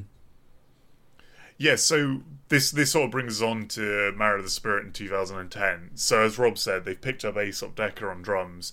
If you're not familiar with his work, he's an interesting character. He started off back in like the late 80s as a um, early 90s, I think, as a kind of punk drummer, and not not like hardcore punk, like the quite melodic, almost pop punk end of things with a band called uh, the Naked Cult of Hickey. And then he got really into black metal, and at this point in time, I believe he's also playing with Ludicra. Yeah, so yeah, he's, he's playing with Ludicra all through the early 2000s, who are Hammers of Misfortune's guitarists. Uh, like kind of weird black metal project kind of a very um a black metal project very rooted in the ideas of like cities and personal life and so on rather than that kind of folky side of things. But what this meant for the band is this is the first time Agalloch had a proper black metal drummer someone who could play really really fast. And I think that's where we hear the massive change in sound on Marrow of the Spirit Yeah, I I think this this album's so weird because I was very firmly into Agalloch at this point when it came out in 2010, and um, I picked it up, and I, I this for me was absolutely the hardest album to get into, um, but the most rewarding to return to. So it, it starts off with this um, opening sort of cello and this like this like very watery ambience around everything in the first sort of intro track and then it gets into the painted grey which is the second track of the album and you are just blasted with this really rough sounding mix. You've got this powerful blast beat going on this really fast black metal tremolo picked guitar and this really like quite sad melody that's going on uh, mixing between the two guitars and then it all drops off and just comes to two electric guitars sort of interchanging uh, melodies with each other And like it's a really harsh and unpleasant opening to an Agalloch album. If you think back to things like Limbs, Limbs was powerful, but it was majestic and big. This pummels you in the face. It's so much more extreme than anything Agalloch have ever done before. I found this really hard, and for a long time, I really struggled like with the first song of this. Uh, and while later in the album it has much more open areas, this album in general is is more aggressive and a lot colder than any other Agalloch album. A lot of the others, the riffs feel really warm and open, and you know, while they have harsh moments, it's an overall a quite warm but melancholy feeling. This album is not nice. It's winter. It's horrible. It's about animals dying in the forest. It's much colder than any other Agalloch release. It, yeah, it is immensely bleak. Even that um, Jackie Perez of Giant Squid's cello intro is is really dark. It actually reminds me a lot of um, "Fortune My Foe" by Akercocke. I'm not sure if you're aware of that track. Yeah. But- and does the similar thing of ending. That track ends into Infernal Rites, which comes in with like horrendous blasting. And this, they escape the way of darkness. You say like Aesop Dekker's drumming at the start of that track is so intense with that kind of blast where he's really kind of um, going on the ride like the kind of bell of the ride cymbal that kind of like Yeah. ting ting ting ting like which we've never heard in we've never heard a drummer play like that in Agalloch's stuff and at that first track it, it almost feels like a different band until you get um some of John's sort of like cleaner vocals. I think later in that song they come in, and you just start going like, "Oh, that's the voice I'm familiar with." Like, yeah, I had a similar reaction to you when I first heard this album. I, I really wasn't sure. I- think as well, like, so this came out 2010, and I think I got it when it came out. I wasn't that into black metal at the time, and just wasn't prepared for this band to be quite so intense. Yeah, and, and particularly because that's probably the most intense moment of the entire album, and they just shove it right up there. Um, but there's some really interesting, like, other experimentation they do on this album, which coming back to it is really interesting to explore. All the songs are really long, even by Agalloch standards. Um, the shortest you've got, other than the um, intro, is just under 10 minutes. Um, and then there's songs like um, Black Lake Niðstång, which is up to like 17 and a half minutes. And this is a really interesting one because it is a massive build, uh, this song. It's this great build of like not much happening towards the beginning.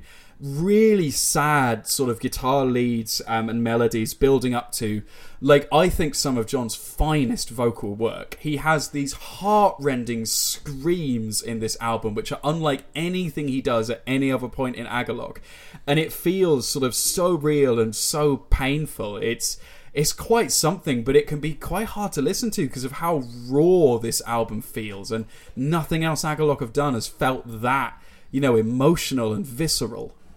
Yeah, yeah. I know what I found really interesting with that track is what they do in the second half of it goes really weird. Like it descends into like this very ambient passage, and then you get that moment of like I think it's just Don's guitar playing a a kind of like old prog rock riff essentially, and then comes back into more of a black metal style. But yeah, they were definitely experimenting with something weird in this song. Yeah, and then, like, sort of as a counterpoint to that, you have um, the song that immediately follows, Ghosts of the Midwinter Fires, which is up there as one of my favourite Agalloch songs. It's. It's got a, it's got some riffs from Pale Folklore in it, which have been recycled into something that's a bit more uplifting emotionally. It's got some really nice grooves in it. It still has that bleakness that this album sort of embodies, but it has some more uplifting moments as well. It feels very different and a very big contrast, particularly to Black Lake Niðstång from before. Um, And yeah, it's it's a really interesting emotional contrast. I really like this track. Uh, It's definitely channeling some of that Brave Murder Day Katatonia influence, but as well as that, um, it really reminded me of a track off Tiamat's Wild Honey, which again, uh, two very favourable comparisons to me. Like, yeah, it, it's it's a brilliant contrast to a lot of the heavier stuff that's happened earlier in this album. Uh, something I want to say about this this album as well is like I think this is actually like now I've come to appreciate it the best sound the band ever had. I love the way the drums sound. I think I think Aesop Dekker's drumming for me revolutionizes the band. I know he personally was never happy with what he did drum wise for the band and kind of felt he ruined it. Because because they, they became basically a different band on this album. Yeah, I, I fully agree. I think the Aesop Dekker's drumming like adds so much of texture and ferocity. But as you can see on Ghost of the Midwinter Fires, he can still play that Karma stuff and he just gives it this really solid base that they can build from. But he gives so much flexibility, he adds so much energy. Some of the fills on this album, while they're not, you know, hugely complicated or these, you know, magnificent like round the kit death metal style fills they just add this energy to the band which um you know if you could imagine something kind of similar being played on ashes against the grain i think could only have like added more to those epic moments that Agalloch have Yeah, yeah, quite possibly. And then actually they deploy on this album as well the idea of doing some of their more ambient stuff by putting it in that last track. I, I the final track to, to drown is really ambient. There's like very little vocals, very little actual drumming at all, and it's mainly just this like sort of washed out sound with a, a kind of electric guitar off in the distance and some. I think there's a return of the cello on this track as well. It's um it's actually them just nailing an ambient track for once. Like actually, like it, it's still like a really brilliant moment of this album. I, I agree, and like tonally, it fits so well just because this album is so much bleaker, and you're not coming away like you came away from the other albums with this, you know, sense of the wonder and glory of nature. You're coming away thinking about starving to death in a cold forest, and that like moment that it gives you at the end. And and the lyrics here I really love as well. Um they escape the weight of darkness to forge a path into the marrow of the spirit. And like some really nice and stuff. And with the atmosphere they build up here it's it's really sad really poignant and gives you that time to digest everything that's happened. Because this is absolutely the busiest and I think most experimental album Agalloch have to this point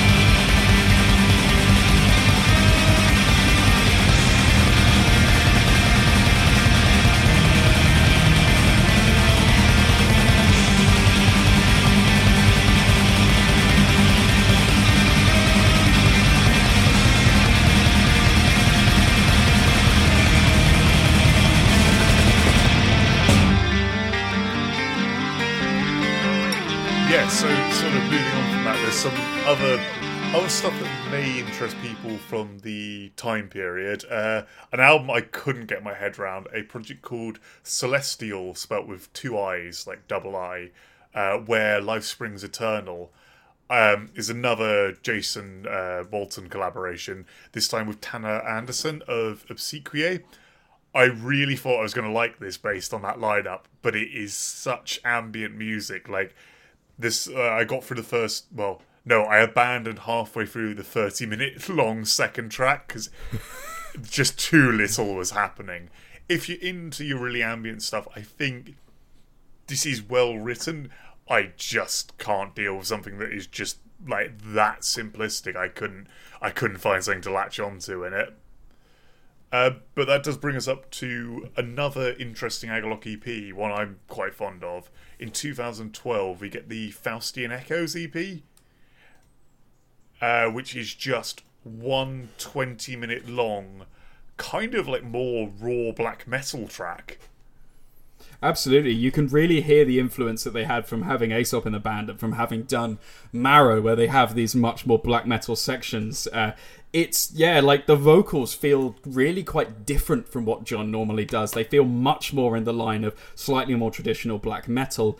It still has these really nice bits where it will have these, uh, you know, like these melodic, quite melancholic black metal sections, and then it will intersperse that with these um, more mellow sections, which have this like more tragic feel to them, which really fits with the theme, as this is about um, Doctor Faust making a bargain with Mephistopheles, the devil, um, and they intersperse a lot of samples and quotes from, um, I presume, film adaptations of this, and it works really nicely. They do a really good job of adding that emotional atmosphere through the music, through these, you know, variety of techniques and genres that they take influence from to add that emotion to that story.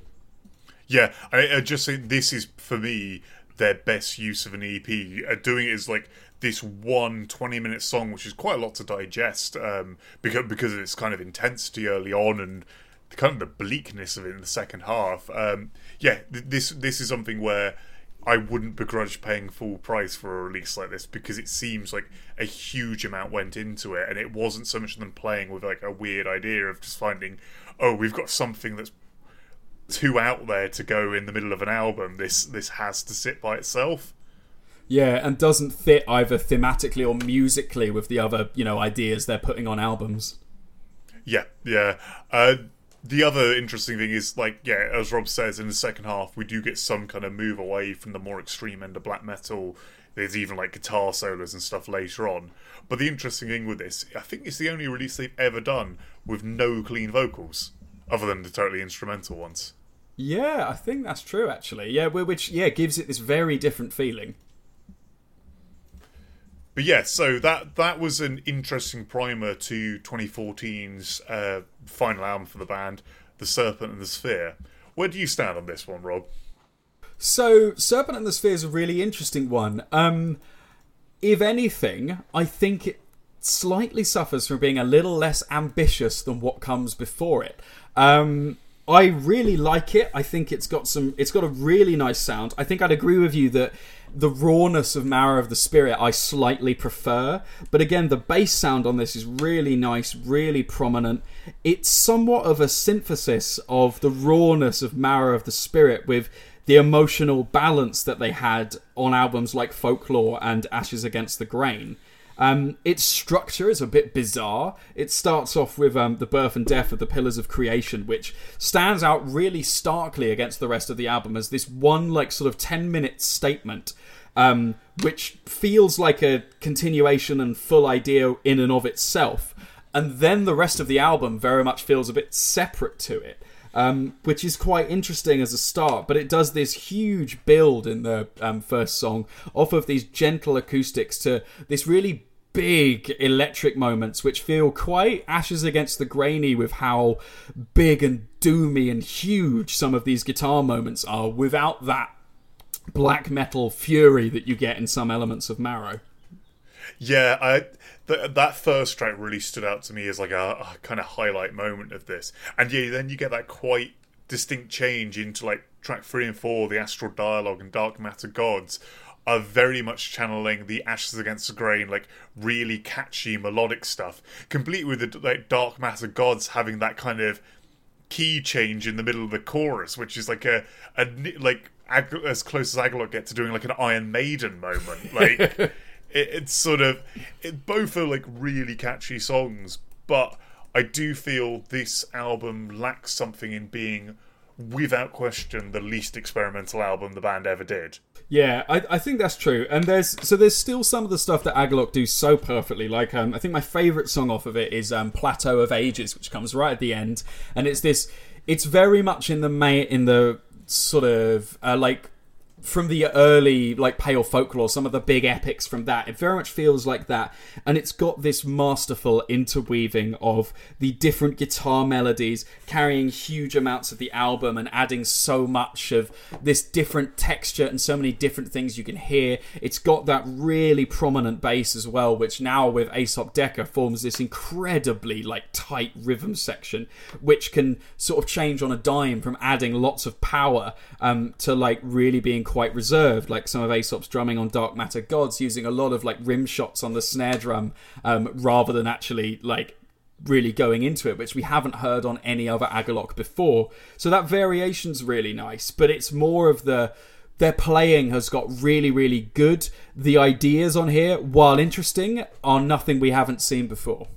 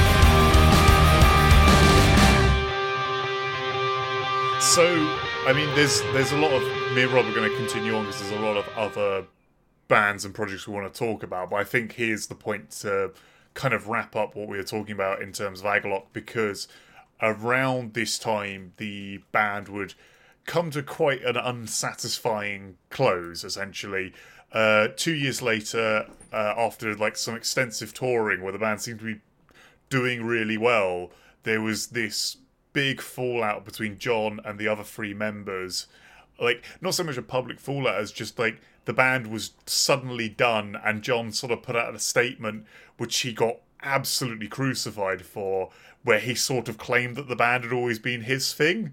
Yeah. And, and if, as you can see, like sort of me and Rob going through the history of this, it's quite clear that even from the first demo, other people had a hand in this. Like him to, to sort of play down Jason and Don's kind of contributions, I think was yeah career suicide for him. But whatever reason, the the band hit this kind of point of irreconcilable differences and went off in their their various directions. Um, we should probably touch on the the thing. John then committed like absolute career suicide straight after this. Uh, well, not straight. I think it was like 2019. he- That, I think I think it was 2019. Yeah. So there was a few few things that like we'll get into some of the side projects, but I think may as well continue this first. Um, he went off and formed Pillorian, I a band I never really got into. I don't know if you had anything to particularly say about them. I mean, this this was the sort of thing where, to me, it made it very clear that, at least from my perspective, the bits about Agalloch that I like loved so much are primarily Don Anderson just being an amazing guitar player. Um, because Pillorian, like, they take it very much down the more black metal end of Agalloch and just ended up being a little bit unremarkable in my opinion. They were perfectly good, perfectly serviceable, like solid black metal. Be really fun to like go watch them at a festival or something, but they didn't have that like magic that Agalloch had, that uniqueness, that blend of so many different influences and genres. Yeah. So sort of not long after that album came out, John posted a horrible anti-Semitic statement on Facebook, and I think from my personal point of view, that was enough for me to sort of go, "Well, fuck this guy. I don't, I don't want to see anything new from him." And I've not really heard anything since that has made me change that opinion. What's interesting is he did at least have the rest of the band sort of kind of say like, "I don't think this is like how he actually feels. Like he never really said this before." Yeah, so uh, it was it was good to see that you know Aesop, Don, and um, Jason all came out and just condemned this and said, "Look, this is absolutely wrong. Like this is weird, but it's definitely wrong, and we disavow all of this. This is not what Agalloch is about." Which was kind of nice to hear because you know if you have a really strong emotional connection to music and then you find out like you know the person who made it is a terrible person or says some awful shit you start to like sort of corrupt the way you feel about that. So that was really nice to see that you know particularly with don and jason who played such a big role in writing and creating that music that for them that wasn't a part of it at all since then, um, Don has said that he is um, made up with John. Um, they're sort of friends again. But the other thing he said that he was really, really clear to John um, when he spoke to him that the stuff that he put on Facebook was completely unacceptable and has explained to him many times why that was such a terrible thing to do, particularly in the black metal scene, which has enough racism as it is. Um, Yeah, yeah, and and and the fact these are a band, a band that straddles kind of black metal and neo folk, which is Yeah. another prime kind of anti-Semitic area. So, I, I mean, it, as I say, I, the point I'm I'm at with, I don't mind talking about old Agalloch, but I could not give a fuck about whatever John does now. I'm kind of short of some incredible like retraction statement. I I don't think I'm ever going to really give a shit about what he's doing after this point. Yeah, I suppose it seems to me one of those things where this has been kind of quite well handled in a way because all the other band members came out and said absolutely not. This has nothing to do with the music, which like is is great because you absolutely have to disavow this stuff and say no, this is unacceptable. Like we we will not accept racism in any form, and also that they you know say that's not part of the music that they wrote, which, you know, from a selfish perspective, makes it easier for me to enjoy old Agalloch. But Yeah, as you say, don't really care what John is doing now. you say everyone came out against it, except for Aesop Dekker, who just laughed at it remorselessly. Yeah, I mean, he deserved it. So Yeah, oh, totally. No, no, there is nothing wrong with that reaction. But, but so, particularly because Aesop Dekker is a Jewish guy. yeah, yeah, Like, yeah, you can have whatever reaction he wants to the back of that. But yeah, so that's kind of the the sad thing is that's kind of a, a tragic end to the the story of Agalloch of they're always going to have this sort of um, just real like smear on their memory, which is a shame because they they're a band that undoubtedly were incredibly influential on a lot of stuff we really like. I mean, we've mentioned Panopticon before, but I think even stuff like um, oh, why am I blanking the name? Uh. I, I think there's definitely an influence there, taking the idea of those incredibly melodic lead passages, and the yeah, the thing I want to get in, sort of get into as well is a lot of the other members of the band have gone on to do a hell of a lot of really interesting stuff since. So you don't mind if we run through these kind of like chronologically because I've done a fair amount of listening on a few other projects. Yeah, let's do it. So one one I really enjoyed and was amazed I'd never even heard of ahead of this was Self Spiller's Worm in the Keys from 2015. This is a collaboration. I think it features both uh, Don and Jason as well as Mariah McCannibal from Sigh. Uh, I believe Andy Winters is involved in this as well. This album is it's like if you took sort of a lot of elements of sculptured a lot of elements of Sigh, and then put it in more electronical freak out moments. So it's uh it is an intense album. It is so experimental and odd. I kind of I, I think there's moments of it that are absolutely brilliant like a song like uh ross on the root is amazing and actually channels more of that like kind of a Thel energy or maybe even like some of andy's winter's kind of like age of silence stuff but then there's stuff that is just absolutely ridiculous and I can't understand. The the third track, like Free Asps, has two minutes of great kind of Sigh style, like modern Sigh that is, uh, very melodic uh, off kilter black metal. But then in the middle there is what I can only explain as sounding like a solo played on a half inflated balloon. with no accompaniment, and I don't know what the hell that was. It's it's like really hard to listen to. Um, yeah, um, the the sort of also the electronica moments that they will be. You'll have like a quite relatively normal song will just like explode into like as I say, an electronica freakout section. You'll get fifty seconds of bizarre like static noise and kind of electronic drum beats, and then it'll back into real drums. There's a few other moments towards the middle of the album that have like a real like Arcturus Sham of Mirrors vibe, which I'm really into. Like, yeah, th- this album it shines in the melodic stuff. The the kind of really experimental end of it, possibly a bit much.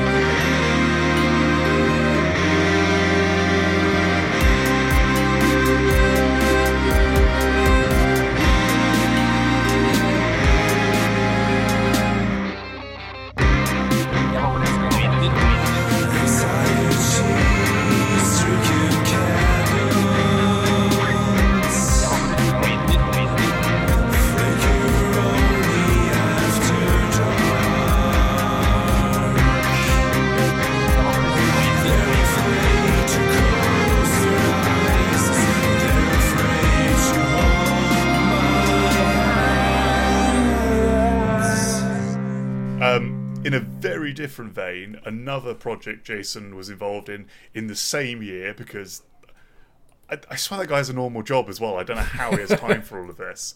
Uh, is the band uh, Dolven with Navigating the Labyrinth, and this is an incredibly kind of folky project. So the album starts off with this four-minute-long like acoustic intro with uh, Don doing like a guest solo over the top of it, and it's like pure Agalloch lead.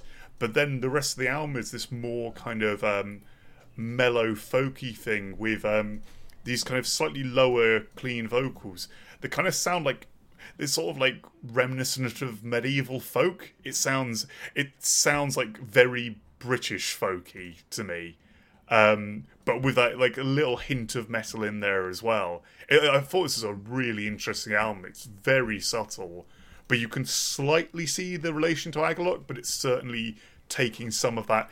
I guess it's not a neo folk influence. It's like a really really old folk influence.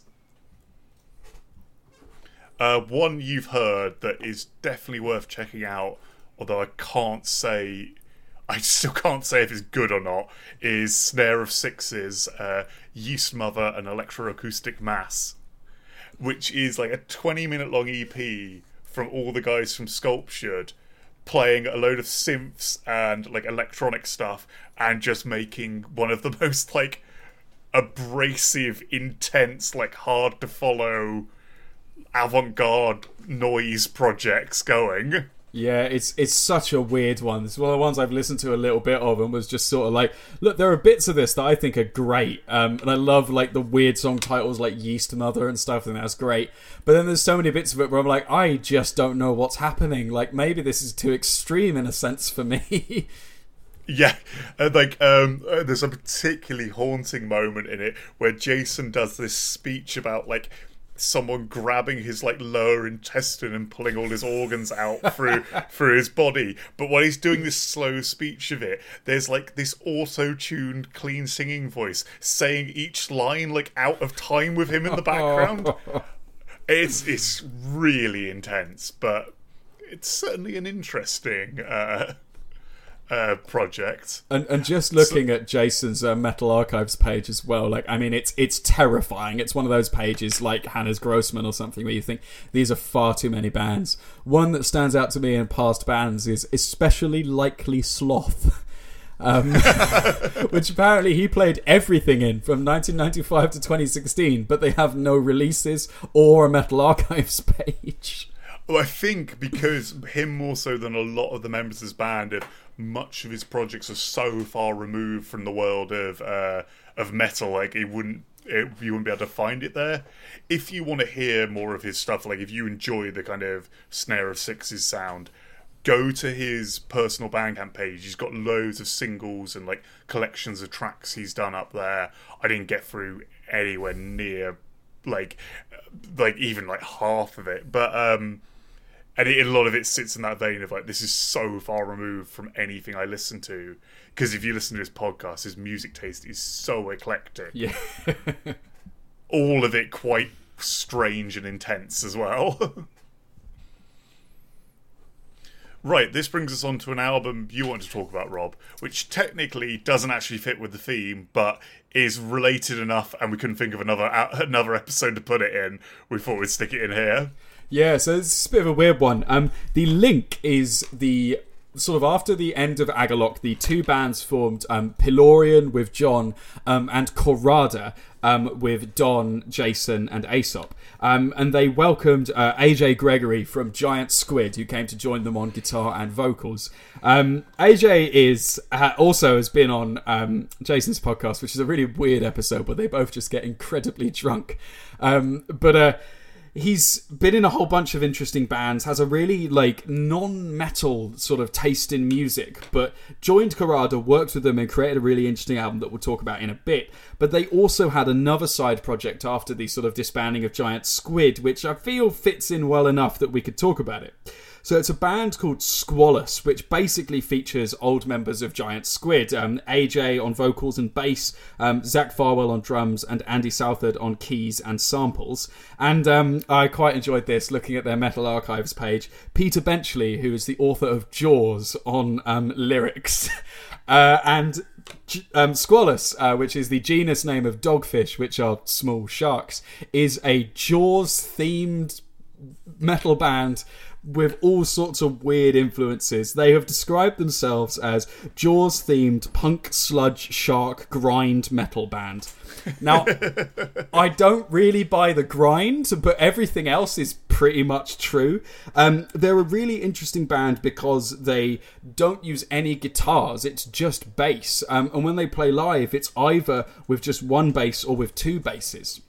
The first album and the only full length they've put out is The Great Fish, uh, which is all themed around Jaws.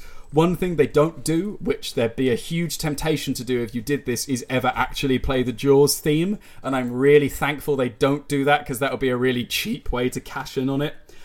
But what they do manage to do is capture a shark attack in sound, uh, which I think is fantastic. Like this album is really, really varied, and it's one that I've come back to quite a few times. Not really sure what on earth I think of it, um, but I've liked it more and more each time I've come back. So it's got sections which feel like aggressive, like hardcore punk or metal songs, like Town Meeting, which is all about someone offering to kill the shark in Jaws. But it's incredibly like aggressive and brutal, and the whole album has this incredible low end because the bass is taking everything. Like all of the melodies are either on the keys or on bass, and the place where a rhythm guitar would be, it's a bass. So the thing when they like hit big doomy notes, it sounds enormous.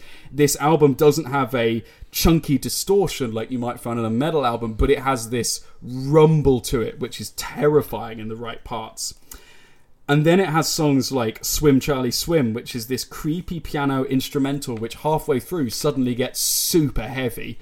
And then possibly the standout track is um, USS Indianapolis, which is um, a real story about a the USS Indianapolis, a American ship which was carrying um, parts of Little Boy, which was one of the world's first atomic weapons. Um, it was sunk by the Japanese Navy in the July of 1945. Um, 890 men went into the water, and only 316 survived. Um, the rest died from exhaustion, exposure, and shark attacks. And this is captured in what is really quite a terrifying song when it gets to it. It starts off with, you know, a lot of melodies and stuff.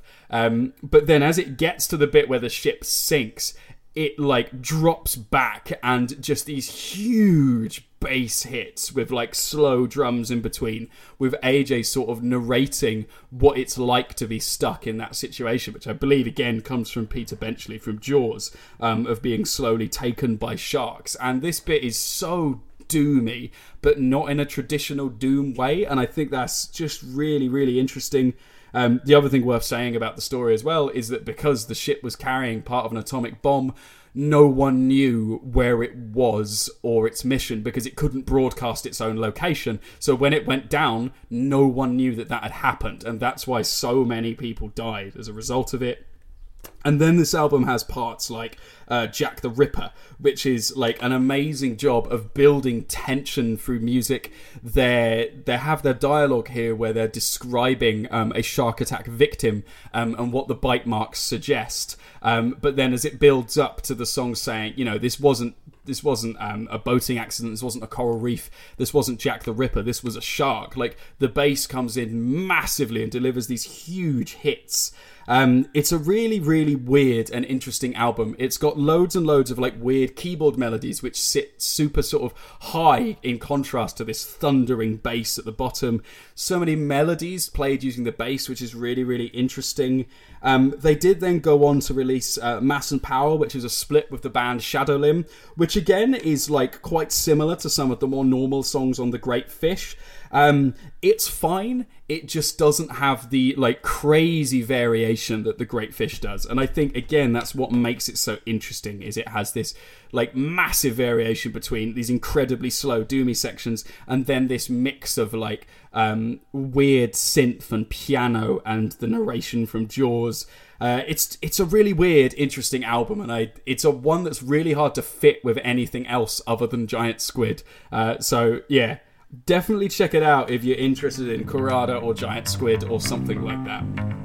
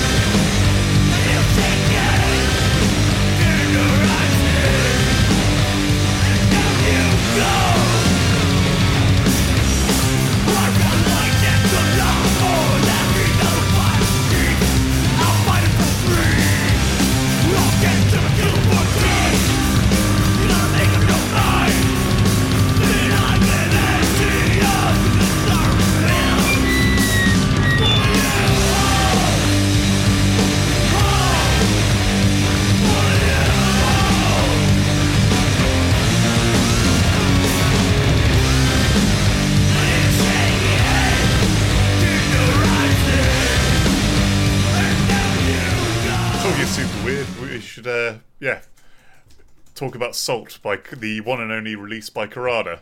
Yeah, so I was really disappointed to find out in this research that Khôrada had very quietly disbanded in November of last year. Um, because I thought Salt was a really like interesting combination of some of the like sludgier, punkier elements that you might find in Giant Squid or Squalus, and the you know strange melodic sensibilities of Don Anderson and Jason Walton. It's a funny one because I remember when this came out, or at least when they were like premiering songs from it, a lot of people looking for Agalloch Part 2 were very angry with this album. Yeah, like the first track they released, Ossify, which I think is probably the best track off the album. It starts off like this sort of weird, like dark pop groove almost, with really simple drum groove from Aesop Dekker on the floor tom, um, and this like very gradually building sort of guitar part to it. It sounds nothing like Agalloch. It has this weird mix of these like low tuned. Um, I don't know if they are, but they sound like seven string or baritone guitars, like that AJ's playing, that are really really low, and then the sort of Don Anderson melodies over the top of that. And in Ossify, he has these really Really agalocky melodies that are played in a completely different musical context, and it creates a really really weird album, which I kind of love.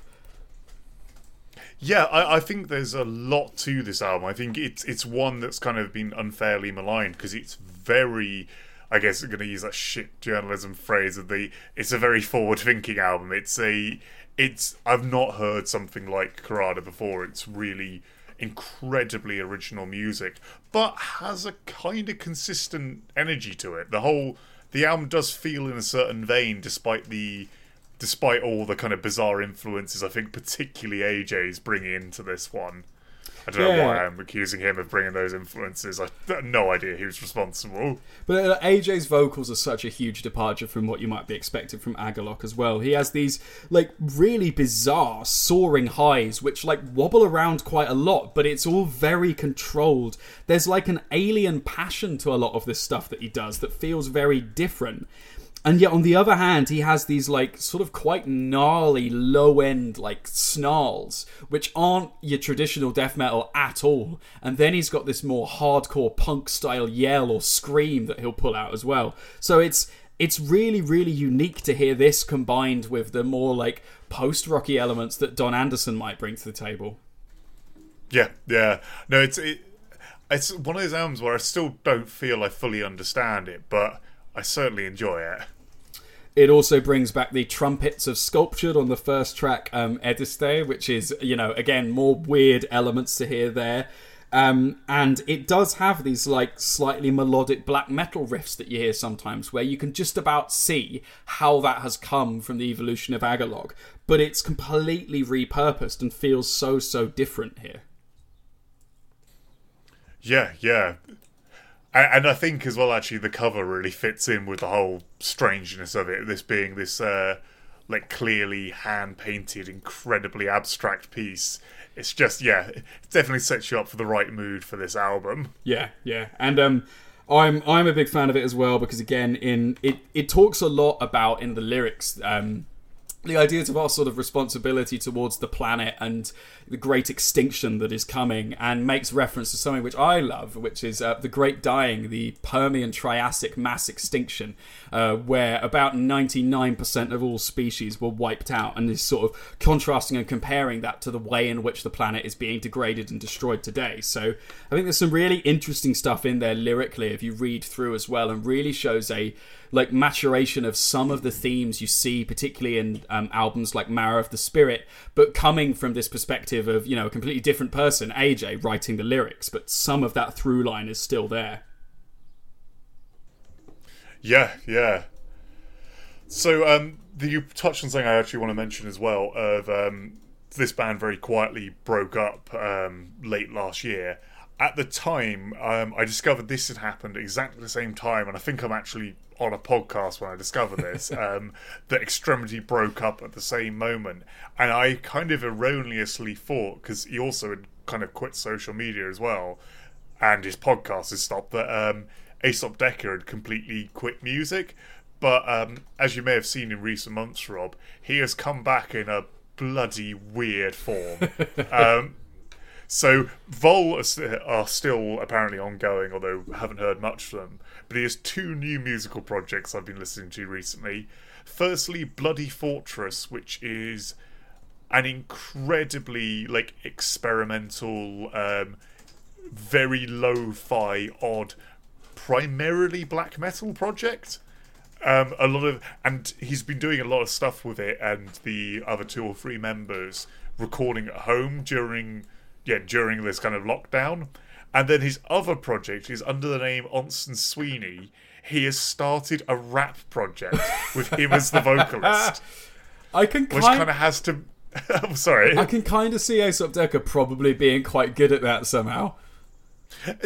it kind of works. It's not my usual style, but I, I guess yet another ex Agalloch member proving that their taste in music is so ludicrously vast. Yeah, which But I yeah, think yeah goes into showing just how much was being brought to the table in Agalloch. That perfect storm of so many influences being weaved together, which created something that was that unique and interesting, and able to have such a large influence on you know folk metal and black metal and post rock and all of these genres to today. Basically,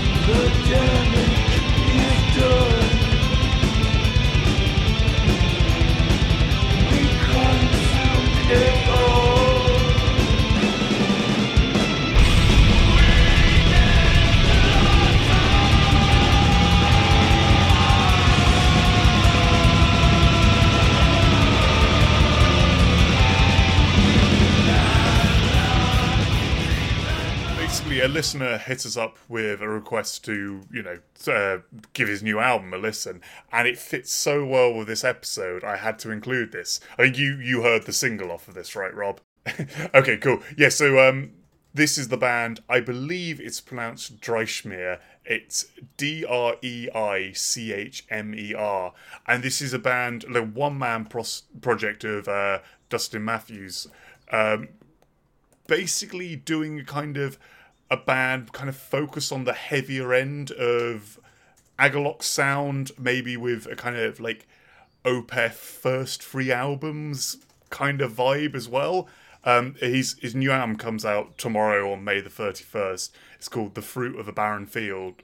Sorry, "The Fruit of Barren Fields," um, and is an eighty minute long epic. Um, very much in that the, the vein of those bands I, I spoke of earlier. It's a lot of like heavy black metal sections moving into more beautiful acoustic passages. His vocals over the top of it really put me in mind of um, Mikael Åkerfeldt's performance on Brave Murder Day. So yet another kind of odd tie-in of like the bands we were talking about earlier. There's really great like um, prominent use of bass throughout it, which I really enjoy because often in one man projects that's the overlooked instrument. But the other side, it, it gets like a fantastic drum sound throughout. I think, yeah, if you're someone who loved what Opeth did on Morningrise, as that's kind of like a forgotten thing in their catalogue, really. They never, they certainly don't play any of it live now. Um, yeah, you, or channeling some of that energy, that very kind of folky, more long form uh, energy, like it, really hits that well. Um, actually, the middle of Wormy and Shroud sounds like it actually sounds like someone has laid a bit of an Agalloch melody into a bit of an Opeth melody from those eras.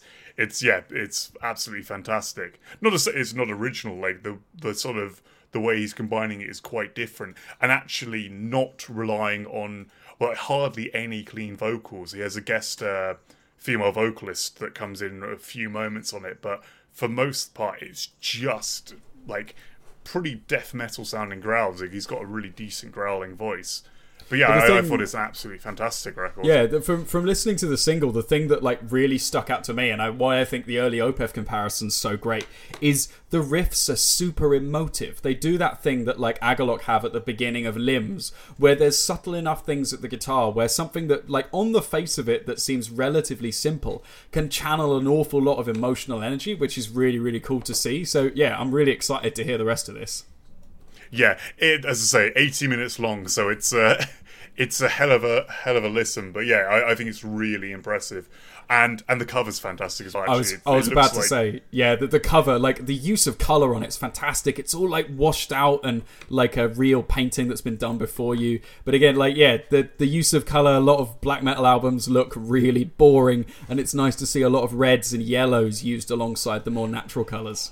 Well, and, and because it's like a nature picture, but it's done in that kind of very, um, like, yeah, kind of uh, like broad brushstrokes oil painting style. And as you say, it really looks like it's got physical depth to it. It's it looks like an actual painting, which again, it's like kind of a left field choice in this genre. And seeing this, I'm kind of are led to question why more people don't go for this kind of style. But yeah, as I say, having heard the full thing, it's a really complete package, and I think by the time this episode comes out, it'll be out. So highly advise people go and pick that up. It's yeah, really impressive one man black metal stuff.